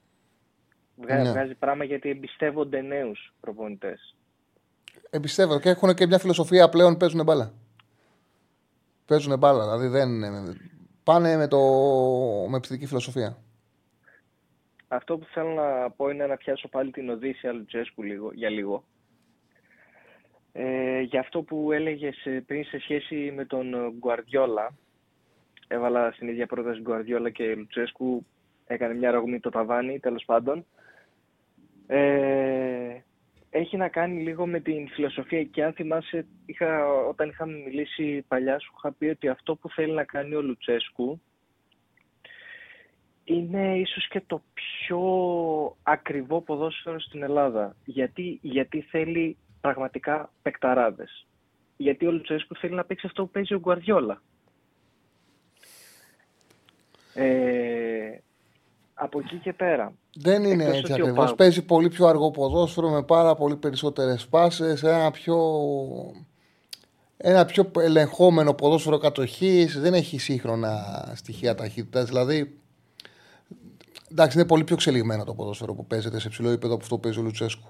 Χωρίς να. Εγώ τον θεωρώ καλό προπονητή για την Ελλάδα, αλλά δεν είναι κάτι σύγχρονο. Είναι ένα ποδόσφαιρο με πολλές φάσεις που θυμάμαι το παίζει ο Όσιμ, ρε παιδί μου το παίζει. Ε, Το παίζουν οι Βαλκάνοι προπονητές εδώ και πάρα πολλά χρόνια. Απλά ξέρει και το δουλεύει. Δεν διαφωνώ. Ξέρει και το δουλεύει. Ναι, εγώ το συχαίνω με αυτό το ποδόσφαιρο. Okay. ε, το έχω ξαναπεί. Το έχω ξαναπεί. Ε, από εκεί και πέρα, ε, εγώ θέλω να αλλάξει προπονητή ο Πάκο. Θεωρώ ότι αυτό το ποδόσφαιρο πα- που προσπαθεί να παίξει ο Λουτσέσκου δεν είναι σύγχρονο. Και είχε γίνει και ένα σχόλιο σε μια άλλη εκπομπή, στην, για την οποία έλεγε το μεγάλο παιχτάρα για αυτό το διαμάντι που φέραμε, το μαύρο άτι, το μεγάλο Σαμάτα, ότι έλεγε ουσιαστικά αυτό το σχόλιο ότι ο Λουτσέσκου από το φόρτου, γιατί, οκ, άσχετα με το αν είναι καλός ή όχι ο Σαμάτα, ο Λουτσέσκου από το φόρτου σταμάτα, Στέφανε Πεχτάρα. ε, οπα- ε, γιατί πέρα από το αν είναι καλός ή κακός, που είναι κακός, αλλά anyway, ε, ο Λουτσέσκου θέλει από το φόρτου να βγαίνει στα πλάγια, να κινείται περιφερειακά, να κερδίζει μπάλες, να μοιράζει παιχνίδι και να προλαβαίνει να τα κάνει όλα αυτά και να μπαίνει μέσα στην ε, περιοχή για να μπορέσει να τελειώσει. Εντάξει, δεν είναι κακό αυτό. Πολλοί προπονητές θέλουν ο φως να συμμετέχει και να είναι σύγχρονος. Μας έχει να βρει καλό παίκτη να το κάνει αυτό. Ναι, αυτό, όλα αυτά όμως τα κάνει ο Χαρικέιν. Ναι. Δεν μπορώ να περιμένω να τα κάνει ο Σαμάτα. Ε, δεν μπορούμε να αγοράσουμε παίκτη ο οποίος μπορεί να τα κάνει όλα αυτά πετυχημένα. Δεν γίνεται. Εντάξει, στην Ελλάδα ε, φόρ συμμετοχικό μπορεί να βρεις. Να έχει καλύτερη συμμετοχή. Και να μπορέσει να έχει και έναν αξιοπρεπής αριθμό, αξιοπρεπή αριθμό γκολ. Γιατί ο Πάουκ τα τελευταία χρόνια δεν είχε τέτοιον επιθετικό. Δεν είχε. Ξέρεις, ποιο, ξέρεις ποιον είδα πρόσφατα και έβαλα τα κλάματα. Είδα η Άντερλεχ πήρε Μμμ. με 5 εκατομμύρια τον Ντόλμπεργκ από τη Δανία. Ε, Σε 11 παιχνίδια έχει 7 γκολ. Είχε κακή χρονιά στην Νης πέρσι. Αυτός είχε βγάλει τραυματισμούς και τον πήρανε σε καλή έτσι, χρονιά. Σε καλή τιμή. Σκέφτομαι ότι με 5 εκατομμύρια θα μπορούσαμε να έχουμε τον Ντόλμπεργκ, ο οποίος είναι ένα φορ που το παίρνεις και λες ότι πάω για πρωτάθλημα Ναι. στην Ελλάδα. Είναι το το άφη που μπορεί να κοιτάξει η Ελλάδα. Ένας παίκτης σαν τον Ντόλμπεργκ. Συμφωνώ. Και σκέφτομαι ότι αντί για τον Ντόλμπεργκ έχουμε το, το μαύρο άτι και θέλω να κλάψω περισσότερο. Τι να σου κάνω. Τι να σου κάνω. Κακή Να μου επιλογή. βρεις, Κακή επιλογή. να ήταν. μου βρεις ένα φορ, Τσάρλι, να μου βρεις ένα φορ ή να αφήσεις ε, το μπάσκετ και να κοιτάξεις μια νέα καριέρα με το δικέφαλο ετώ στο στήθος. Εγώ έπαιζα, εγώ έπαιζα φόρ σαν τον ε, Βίτουκα. Το θυμάσαι ο Βίτουκα. Με πλάτη, ποιότητα, τεχνική κατάρτιση. Και όταν κερδίζαμε ένα γκολ γίναγα λίμπερο. Σε ευχαριστώ Τέλειο. πολύ. Πό- Πόσα θες, πόσα θες. Τι συμβόλαιο θες. Βάγε, βάλε. Με ένα χαρτάκι είμαστε κομπλέ. Σε ευχαριστώ. Λοιπόν, αυτά από μένα. Καλή συνέχεια. Κάντε όλοι like τώρα. Τώρα, κάντε like. Ωραίος. Κάτα- Σας βλέπω. Κάντε like. Λοιπόν, Συνέχεια, παιδιά. να είσαι καλά. Πώς πάει το πόλ, Σεφανάκο. Αυτή τη στιγμή έχουν ψηφίσει 180 άτομα. Σε ποια ομάδα θα τέριαζε προπονητικά ο Ζιντάν. Εθνική Γαλλία 47%. Ε, Juventus 28%, Paris Saint-Germain 15% και Manchester 2 United 11%. Θα ήθελα να το δώσω στην Juventus πάντως πολύ. Η Εθνική Γαλλία αυτό το αποφασίζει και ο ίδιος. Η μεγαλύτερη ομάδα στον κόσμο, Τσάρλ, είναι μία που ε, έπαιξε με την. Ε, για βγαλτό, να το διαβάσω. Κα, κατέβασα τον πληγό. Για την Πάρτσα. Ναι, στον κόσμο είναι μία που έπαιξε ο Μαραντόνα, ο Λίο, άνευ σύγκρισης. Μεγαλώσαμε διαβάζοντας Ερή Καστέλ.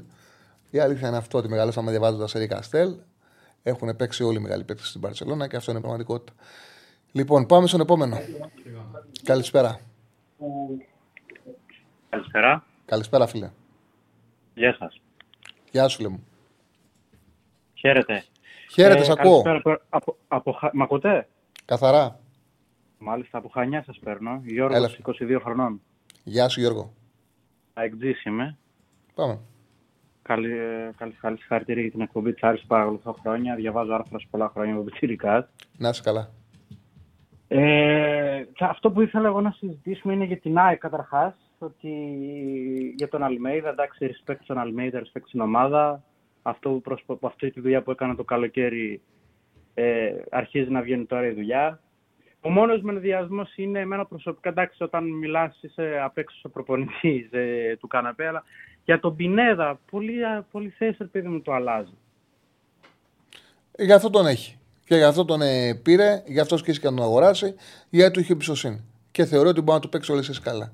Και η αλήθεια είναι ότι δικαιώνεται. Γιατί τον έβαλε δεξί μπακ στο Βελοντόμ στο 4 μήχρονο, του έκανε γκολ. Τον έβαλε αριστερό έκανε γκολ. εξτρέμ. Ναι, του, τον έβαλε αριστερό εξτρέμ με τον ε, Πάοκ, του έκανε γκολ. Τον βάζει ε, επιτελικό χάφ λεωφόρο, του κάνει γκολ. Ε, όλα τα άλλα ξέρουμε ότι τα κάνει καλά. Δικαιώνεται ο Αλμέιδα. Τι να του πεις.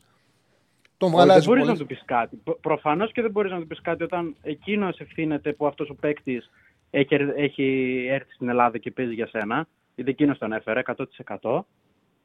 Ε, βα- πιστεύω σαν οκτάρι αποδίδει πολύ καλύτερα και δίνει στην ΑΕΚ πράγματα τα οποία με τα δύο εξάρια δεν τα δίνει τόσο πολύ. Δεν διαφωνώ, αλλά βλέπεις ότι με Σιμάσκι Γιόνσον στο pressing λειτουργήσε καλά με τον Πάουκ. Και αυτό που να ξέρεις ότι είναι μεγάλο πλεονέκτημα για ένα προπονητή, όταν βλέπει ένα παιχνίδι το οποίο δεν του πηγαίνει καλά, να ξέρει ότι έχει έναν παίχτη όπου να θεωρεί ότι όπου και αν το βάλει θα αποδώσει και να του είναι εύκολο ότι να ρίξω αυτόν και θα βάλω τον Πινέδα εκεί. Δηλαδή δεν θα χρειάζεται να κάνει δεύτερη αλλαγή. Δηλαδή πολλές φορές βλέπουμε ότι δεν αποδίδει ο Σιντιμπέ, θέλει να κάνει πιο επιθετική την ομάδα του. Μπαίνουν μέσα, δεν ξέρουν ποιος έχει βγει και καταλαβα... γιατί έχει μπει ο Άμραμπατ για παράδειγμα. Και τελικά βλέπουμε ότι αυτός που έχει βγει είναι ο Σιντιμπέ γιατί παίζει ο Πινέ- δεξιά ο Πινέδα. Το κάνει πάρα Ισχύει πολλές φορές αυτό αυτό. που λες. Ναι, Ισχύει το κάνει αυτό πάρα που πολλές λες. φορές. Ισχύει. Ε, είναι όμως για τον προπονητή, του λύνει τα χέρια αυτό. Όπου σου λέει ποιον έχω να βάλω, τον Ελιάσον. Οκ, βγάζω back. Πες, ε, Πινέδα παίξε. Δεν ασχολούμαι καν. Παίξε. Και παίζει. Ένα μπαλαντέρ, τον έχει κάνει μπαλαντέρ. Ε, είναι όμως όπλο στα χέρια του αυτό. Είναι όπλο στα χέρια του. Ναι, απλά μην δε γυρίσει, ξέρεις τι. Εγώ που το σκέφτομαι τώρα, τώρα θα μου πεις καχύποπτο και δεν θα έχεις δει άδικο. Μην δημιουργηθεί όμως. είναι αυτό γυρίσει boomerang. Το τι, μπο- τι εννοώ boomerang. Ότι δεν βάζει παίκτες στη θέση που έχουν στα extreme. Δηλαδή τώρα που θα γυρίσουν, το πρώτο θέο θα γυρίσει τώρα ο Φερνάντες το χειμώνα, το Δεκέμβριο. Θα, πρε- θα χρειαστεί να παίξει κι αυτός. Και μην βάζει τον Πινέδα στα extreme και χαθούν άλλοι παίκτες. Κατάλαβες πώ το εννοώ; Ναι, μόνο καταλαβαίνω τι λες, αλλά κοίταξε να δεις. Ο Αλμέιδα έχει δείξει ότι δικαιούται να παίρνει τις αποφάσεις και να περνάει ανασχολίασε γιατί είναι καλός προπονητής. Κάνει καλά τη Με δουλειά. μαγιά. Το κε- το Ναι, κερδίσει κάνει με καλά μαγιά. τη δουλειά. Ένα Σωστά. πράγμα Να εννοώ- ξέρεις- ναι, πες Ναι, μου, για πες, πες, συγγνώμη. πες, πες, πες, πες μου. Να ξέρεις από τώρα, από τώρα έχω παίξει στοίχημα γκολ Λιβάη Γκαρσέ με τη Μαρσέη. Το δίνει και σε καλή απόδοση, by the way. Μακάρι. Έχεις βάλει, υπάρχει ότι αν δεν ξεκινήσει να σου δώσει πίσω το πονταρισμά σου; Όχι, όχι, δεν υπάρχει αυτό.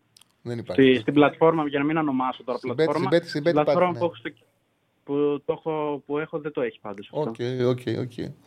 Εντάξει, απλά σου λέω μην το παίξεις τσάμπα και δεν ξεκινήσει. Ε, μακάρι. Φαίνεται πάντως από τα ρεπορτάζ ότι θα είναι διαθέσιμος. Με την Κηφισιά Όπως το λες.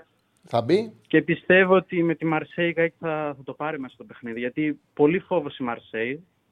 Πάρα πολύ φοβισμένη ομάδα μου φάνηκε εμένα. Δηλαδή στο 1-1 που είδαμε ελά... δευτερόλεπτα, γιατί μετά έκανε το λάθος ο Στάνκοβιτς. Ε, και ακόμα και στο τέλος και στο 1-3 φά- φάνηκε πολύ φοβισμένη η ομάδα, κλεισμένη. Δηλαδή στο 90 φεύγα που έκανε ο Άμπραμπατ μια τελική, είχε κλειστεί προς τα πίσω και πιστεύω ότι η ΑΕΚ αν κάνει σωστό pressing και είναι συγκεντρωμένη θα το πάρει αυτό το παιχνίδι. Και εγώ το πιστεύω ότι μπορεί να το πάρει. Και εγώ το πιστεύω. Μαγκιά του ευχαριστώ. πάντως στη ΣΑΕΚ. Ε, προσπαθώ να είμαι και αντικειμενικός γιατί μόλις βγήκε αυτός ο όμιλος, όλοι λέγαμε ότι η ΑΕΚ θα τερματίσει τελευταία με 0 πόντους. Έστω και με τύχη πήγε στην Αγγλία και κέρδισε. Χρειάζεται και τύχη στο ποδόσφαιρο. Και με τον Άγιαξ, άμα ήταν ε, και λίγο πιο τυχερή, θα είχε πάρει και τον Άσο. Έτσι είναι, φίλε μου. Σε ευχαριστώ πάρα πολύ. Καλή συνέχεια, καλή συνέχεια. Τσάρλι. Να σε καλά, φίλε. Μίλησαν πολύ ωραία. Πάμε στον επόμενο. Χαίρετε. Καλησπέρα, Ταλή, ακούγομαι; Μια χαρά καμπάνα. Καλησπέρα. Ο Βλάσης από το πολύ ε, θυελώδες Δέλφτ. Έχουμε στην Ολλανδία σήμερα σε όλες τις πόλεις 40 χιλιόμετρα την ώρα αέρα. Έχουν πέφτει, Έλα. πέφτουν, τα, πάντα- πέφτουν τα πάντα αυτή τη στιγμή. Γίνεται χαμός. Πολλά ασχολη- σχολεία ακυρώθηκαν. Πολλοί άνθρωποι δεν γίνουν δουλειές τους σήμερα. Λες να κατέβει προς εμάς; Ε, δεν ξέρω. Αν έχετε σύννεφα και θέλετε να τα διώξετε, γιατί όχι. δεν ξέρω τι να σου πω. Αλλά ναι, πάνε πια τα, τα, τα σύννεφα είναι λες και έχω βάλει και καλά τον ουρανό σε 1,5 ταχύτητα και να πηγαίνουν. Έλα. Δεν, δεν, δεν υπάρχει αυτό το πράγμα. Έλα. Τέλος πάντων.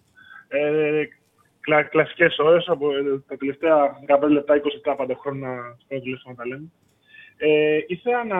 Σε, σε πήρα τηλέφωνο με αφορμή μία συζήτηση που είχα προχθές και έλεγα τώρα θα το θίξουμε το Τσάρλι αυτό το ζήτημα. Μμμ.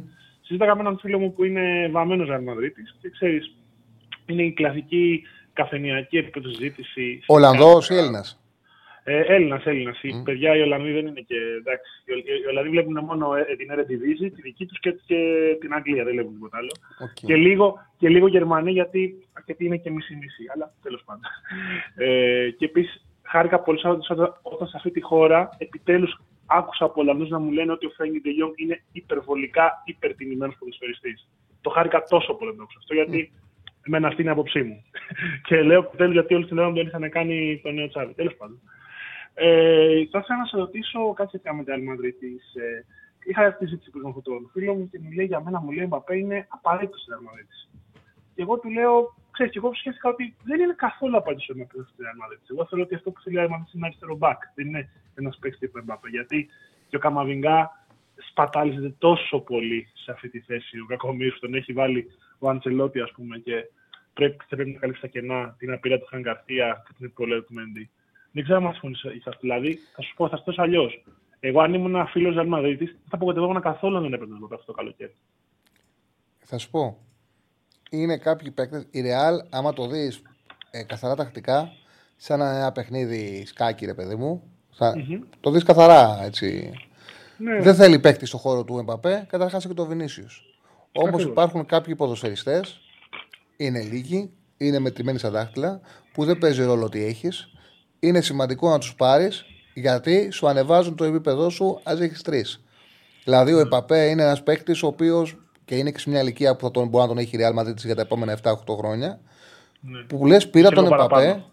Ναι. και η ταχύτητά του, τα τρεξίματά του και όσα μπορούν να κάνουν, σου ανε, σε ανεβάζουν επίπεδο ανεξάρτητα αν στη θέση του υπάρχει ένας πάρα πολύ καλός παίκτης. Και βέβαια μετά είναι, θα είναι πονοκέφαλος του προπονητή πόσα κρα- ε, θα πάρει ό,τι να πάρει τον Εμπαπέ. Θα έχει ευχαριστημένο τον Εμπαπέ που του αρέσει να παίζει αριστερά και το λέει συνέχεια. Και δεν θα χάσει το Βινίσιους. Γιατί και ο Βινίσιους είναι μια πολύτιμη δι- μονάδα. Εκεί έχει να κάνει με τον προπονητή και κατά πόσο θα προσαρμόσει, θα δεχτεί ο Εμπαπέ να παίξει ή αυτός η κορφή της επίθεσης, είτε δίδυμο, είτε να πάει ο Βινίσιο να μάθει να παίζει κάπου αλλού. Είναι ένα πρόβλημα, αλλά όταν είναι να πάρει τον Εμπαπέ δεν το σκέφτεσαι. Ειδικά Ναι. είναι, ένα, είναι ένας-δύο οι παίκτε τη δεκαετία που. Ε, Είναι που σαν αυτόν. σε, κα- ναι, ρε παιδί μου, σε κάνουν να σκέφτεσαι έτσι το ποδόσφαιρο. Εγώ- δηλαδή δεν εγώ σε να σου ενδιαφέρει πω τι έχει μια κάτι. ομάδα, Ναι. παίρνε, πάρ τον Εμπαπέ, ας, το, αν εσύ- ας έχεις θέση σου καλό παίκτη. Ναι, καταλαβαίνω πώς το λες. Εγώ, ας πούμε, ε, ξέρω μετά από αυτή την. πο- την ε, αρκε- που το είχα σκεφτεί και πολλή ώρα, εγώ στο μόνο πιθανό σενάριο που μπορούσα να καταλήξω ότι θα ήταν, ξέρεις, και, και ουσιαστικό και τακτικά συνετό, θα ήταν, ας πούμε, ο Εμπαπέ να έπαιζε στο αριστερό άκρο της επίθεσης, να έπαιζε center άμα, θέλουν, άμα υποθέσουμε ότι πάει η Real να παίξει με έναν φόρο, ας το πούμε έτσι, ένα εννιάρι, τέλος πάντων, θα ήταν ο Ροντρίγκο και να πρέπει να αλλάξει πλευρά ο Βινίσιους. Αλλά νομίζω ότι είναι, θα- είναι παρά είναι αλχημία γιατί δεν ξέρω κατά πόσο μπορεί να αποκριθεί ο Βινίσιου μετά από το πόδι. Την έχει Για κάνει το σε- φίλο που λέει ο, ότι ο Εμπαπέ μπορεί να παίξει και φόρο, ασφαλώ μπορεί να παίξει και φόρο ο Εμπαπέ, αλλά ο Κακομήρη ο Γκαλτιέ που τον έβαζε, ε, που τον έβαζε φόρ, ε, δεν μπορεί να φανταστείτε τι τράβηξε, γιατί ο Εμπαπέ Είναι δεν γουστάρει να σπατάλι. παίζει. Ναι, δεν, γουστάρει να σπατάλι. παίζει, δεν θέλει να παίζει ο Ναι. Εμπαπέ φόρο. Θέλει να Ναι, παίζει είναι- αριστερά. Δεν, είναι- ε, Ακριβώς. Είναι Ναι, σπατάλη δεν θέλει να από παίζει. εκεί πέρα. Δεν είναι ο Ναι. Ρονάλντο. Δεν ξέρω ο Ρονάλντο που είναι 33, που είναι 30, που είναι 800 χρονών, ας πούμε, και πρέπει να κάθεται στο ξό κουτί. Δηλαδή, Τώρα- δεν γίνεται. Ναι, καταλαβες. Όχι, δεν θέλει και ο ίδιος και δεν, δεν ξέρω τώρα αν πάει σε Ναι. Real το δεχτεί και πει έχουμε το Βινίσιο και το συμφωνήσουν ότι θα δεχτεί να παίζει. Αλλά ο ίδιος ο Εμπαπέ θέλει να παίζει αριστερά. Ναι, ναι, 100%. Ωραία. Αυτά είναι το ένα θέμα που θέλω να θίξω. Το ένα άλλο ε, θέμα που το συζήταγα με τον πατέρα μου, γιατί ο πατέρας μου παλιά ήταν ποδοσφαιριστής. Ε, Ήτανε; Ε, ε, ε, έπαιζε ποδόσφαιρο ο πατέρας Α, μου. Οκ. Ναι, ναι. Ε, ήταν μέχρι, έφτασε μέχρι τις Ακαδημίες του Ολυμπιακού, αλλά επειδή, έχουμε, επειδή όπως και εκείνος έτσι και εγώ έχουμε τον ε, σκαφοειδή θώρακα, έχουμε πολύ λίγες ε, ανάσες ε, Ε, μετά από κάποια λεπτά, οπότε δεν μπορούσε να συνεχίσει, αλλά το πέ- έπαιζε την πλάκα του στον δεν ήθελε να γίνει ποτέ επαγγελματίας, αλλά Οκ. τέλος πάντων. Αυτή είναι άλλη κουβέντα. Ε, ξέρεις, συζητάγαμε, συζητάγαμε χθες ότι πώς γίνεται κάποιοι, κάποιοι, κάποιοι παίχτες οι οποίοι συνηθίζουν από τις τρεις κατηγορίες, π.χ. στη Αγγλία για παράδειγμα, να μπορούν να ανταπεξέρχονται σε ένα εξαιρετικά ικανοποιητικό επίπεδο στην Α. Εγώ το θυμάμαι αυτό για πρώτη φορά, Τσάρλι, όταν, είχε, όταν ανέβηκε μετά από χρόνια η Sheffield, η Sheffield United. Γιατί θυμάμαι ότι είχε παίχτες οι οποίοι τη συνόδευαν, να το πούμε έτσι, από την ε, League One. Και ξέρεις, ε, είναι αυτό που λέγαμε πριν, το ποδόσφαιρο παιδιά έχει εξελιχθεί τόσο πολύ, που ένας παίκτη πλέον πραγματικά σμιλεύεται. Ξέρεις, το, μπορεί να τον φτιάξεις από ένα σημείο μετά. Και είναι και τέτοια νομίζω, η δομή και των πρωταθλημάτων εκεί πέρα. Κάτι που με την Ισπανία δεν ισχύει, ας πούμε. Δεν ισχύει γιατί η διαφορά των ε, δυνατοτήτων των παιχτών είναι αρκετά μεγάλες. Αλλά ναι, δεν ξέρω αν συμφωνείς αυτό. Δηλαδή, με να μου κάνει εντύπωση πόσο ο τα κατάφερε από την τρίτη κατηγορία ξαφνικά να πέσει στη Newcastle, ας πούμε. Mm-hmm. Με να μου κάνει τεράστια εντύπωση. Ε, και, το τελευταίο, κάτι άλλο που θα αναφήξω, τη Manchester United. Εγώ να σου πω την αλήθεια, παιδιά, δεν θέλω ότι είναι θέμα προπονητή. Θα σας πω για ποιο λόγο το, λέω, το φέρω αυτό.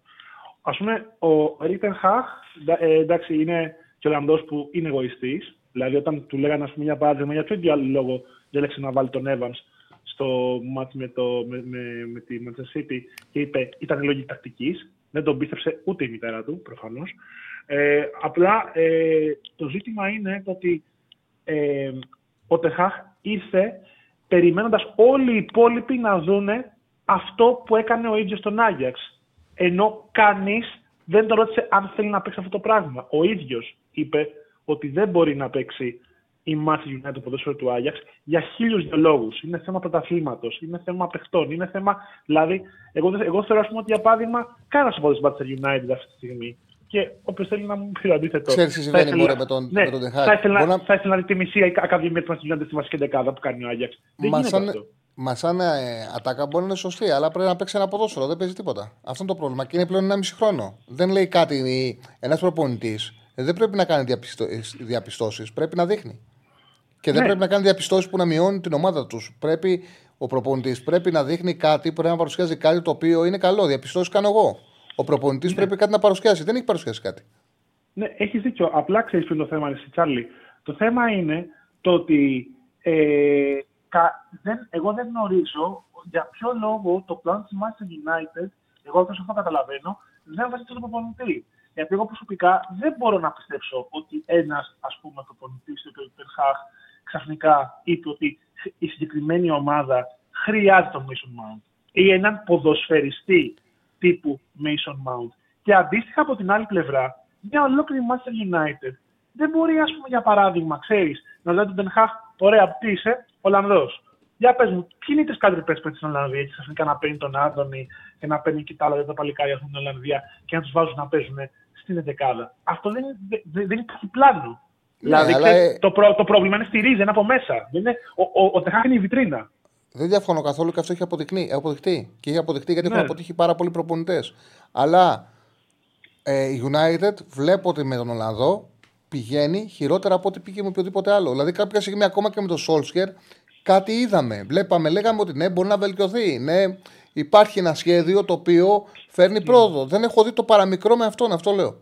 Είναι... Ναι, αυτό που έχεις, ναι, αυτό που έχεις φτιάξει εγώ θεωρώ Τσάρλι, ε, που βέβαια ξέρεις, έχετε πολλές αντιφάσεις στο από τώρα, είναι ότι μάλλον θεωρώ ότι έπεσε στην αφέλεια το ότι ξέρεις, το ποδόσφαιρο που έχουμε δει από την Χάσπιμη στην Ολλανδία υπάρχει ένα πρωτάθλημα με κατάρριχτε άμυνες. Όπου δεν φημίζονται τέλος πάντων. Mm-hmm. Όχι κατάρριχτε, αλλά δεν φημίζονται για την καλύτερη άμυνα. Οπότε θεωρώ ότι όταν κάποια στιγμή κατάλαβε ότι δεν μπορεί να παίξει ένα ποδόσφαιρο, ε, ίσως, φαντάζομαι, η Καρσίσκα μου, φίλος μου δεν είναι, το ότι ε, θα έπρεπε να φτιάξει κάτι καινούριο και μάλλον να θεωρήσει και ο ίδιος τη δική του φιλοσοφία. Άρα, από, άρα, άρα, άρα, από αυτή τη στιγμή πέφτουμε σε έναν ε, φαυλοκύκλο. Και εγώ ρωτάω, από το να τον δικάσουμε, γιατί ας πούμε να μην του δώσουμε μία διετία, έναν χρόνο παραπάνω, να αναπτύξει. Έτσι, έτσι έγινε ο Μπιέλς, ας πούμε, επιτυχημένος στη Leeds United. Γιατί, δηλαδή, γιατί οι, οι πολίτες στη United έχουν δείξει ε, 11 χρόνια υπομονή. Δεν θα πάθουν κάτι να δείξουν ένα 12.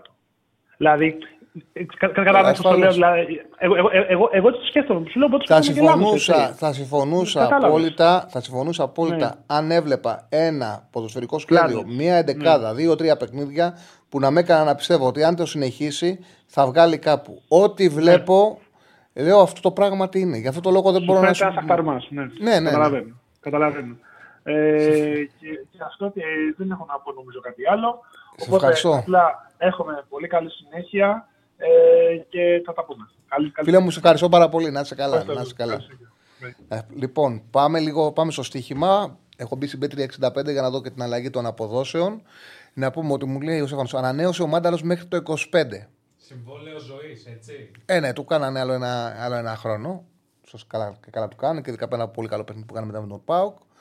Λοιπόν, και στην Πέτρια 65, ο, πάνω συζήτηση που είχαμε πριν, ότι ο Λιβάη να σκοράρει οποτεδήποτε δίνει anytime 2,75, πρώτος 6,5. Το τελευταίο δεν μου αρέσει, είναι 6,5, αλλά δεν μου αρέσει λογική. Τι τελευταίος δηλαδή. Να σου βάλεις 89 και να το φάσει 90 και να το πληρωθείς. Ενώ το πρώτος σου το πληρώνεις. Λοιπόν, κατευθείαν. Πάμε. Έχει ιταλικό κύπελο δύο παιχνίδια. Χθες πήγαμε πολύ καλά με τα Γαραμπάο. Μας κάνανε και το δώρο με το Newcastle. Δεν υπάρχει αυτό το πράγμα που είχαν outsider του Newcastle με τη United. Λοιπόν, έχει δύο παιχνίδια. Σε 7 ξεκινάει σε λίγο, σε 3 λεπτά Σασουόλο Σπέτσια. Η Σασουόλο σε όλα τα φετινά παιχνίδια, σε όλα έχει δεκτή γκολ. Σε όλα. Και στα τελευταία 8 του περσινού πρωταθλήματος. Ε, Επίσης είναι μια ομάδα που το κύπελο δεν την πολύ ενδιαφέρει. Αλλάζει ο ομάδας και συνήθως αποκλείεται από κάτι β' γ εθνικής. Η Σπέτσια δεν πάει καλά στη Serie B, αλλά ένα γκολ σε Σουόλο για να συνεχίσει και το η παράδοση που μπορεί να το βρει. Το γκολ γκολ ήταν στο 1,80 τον ε, το έστειλα στο Στέφανο. Να δω τώρα πόσο είναι το αφίσκορο.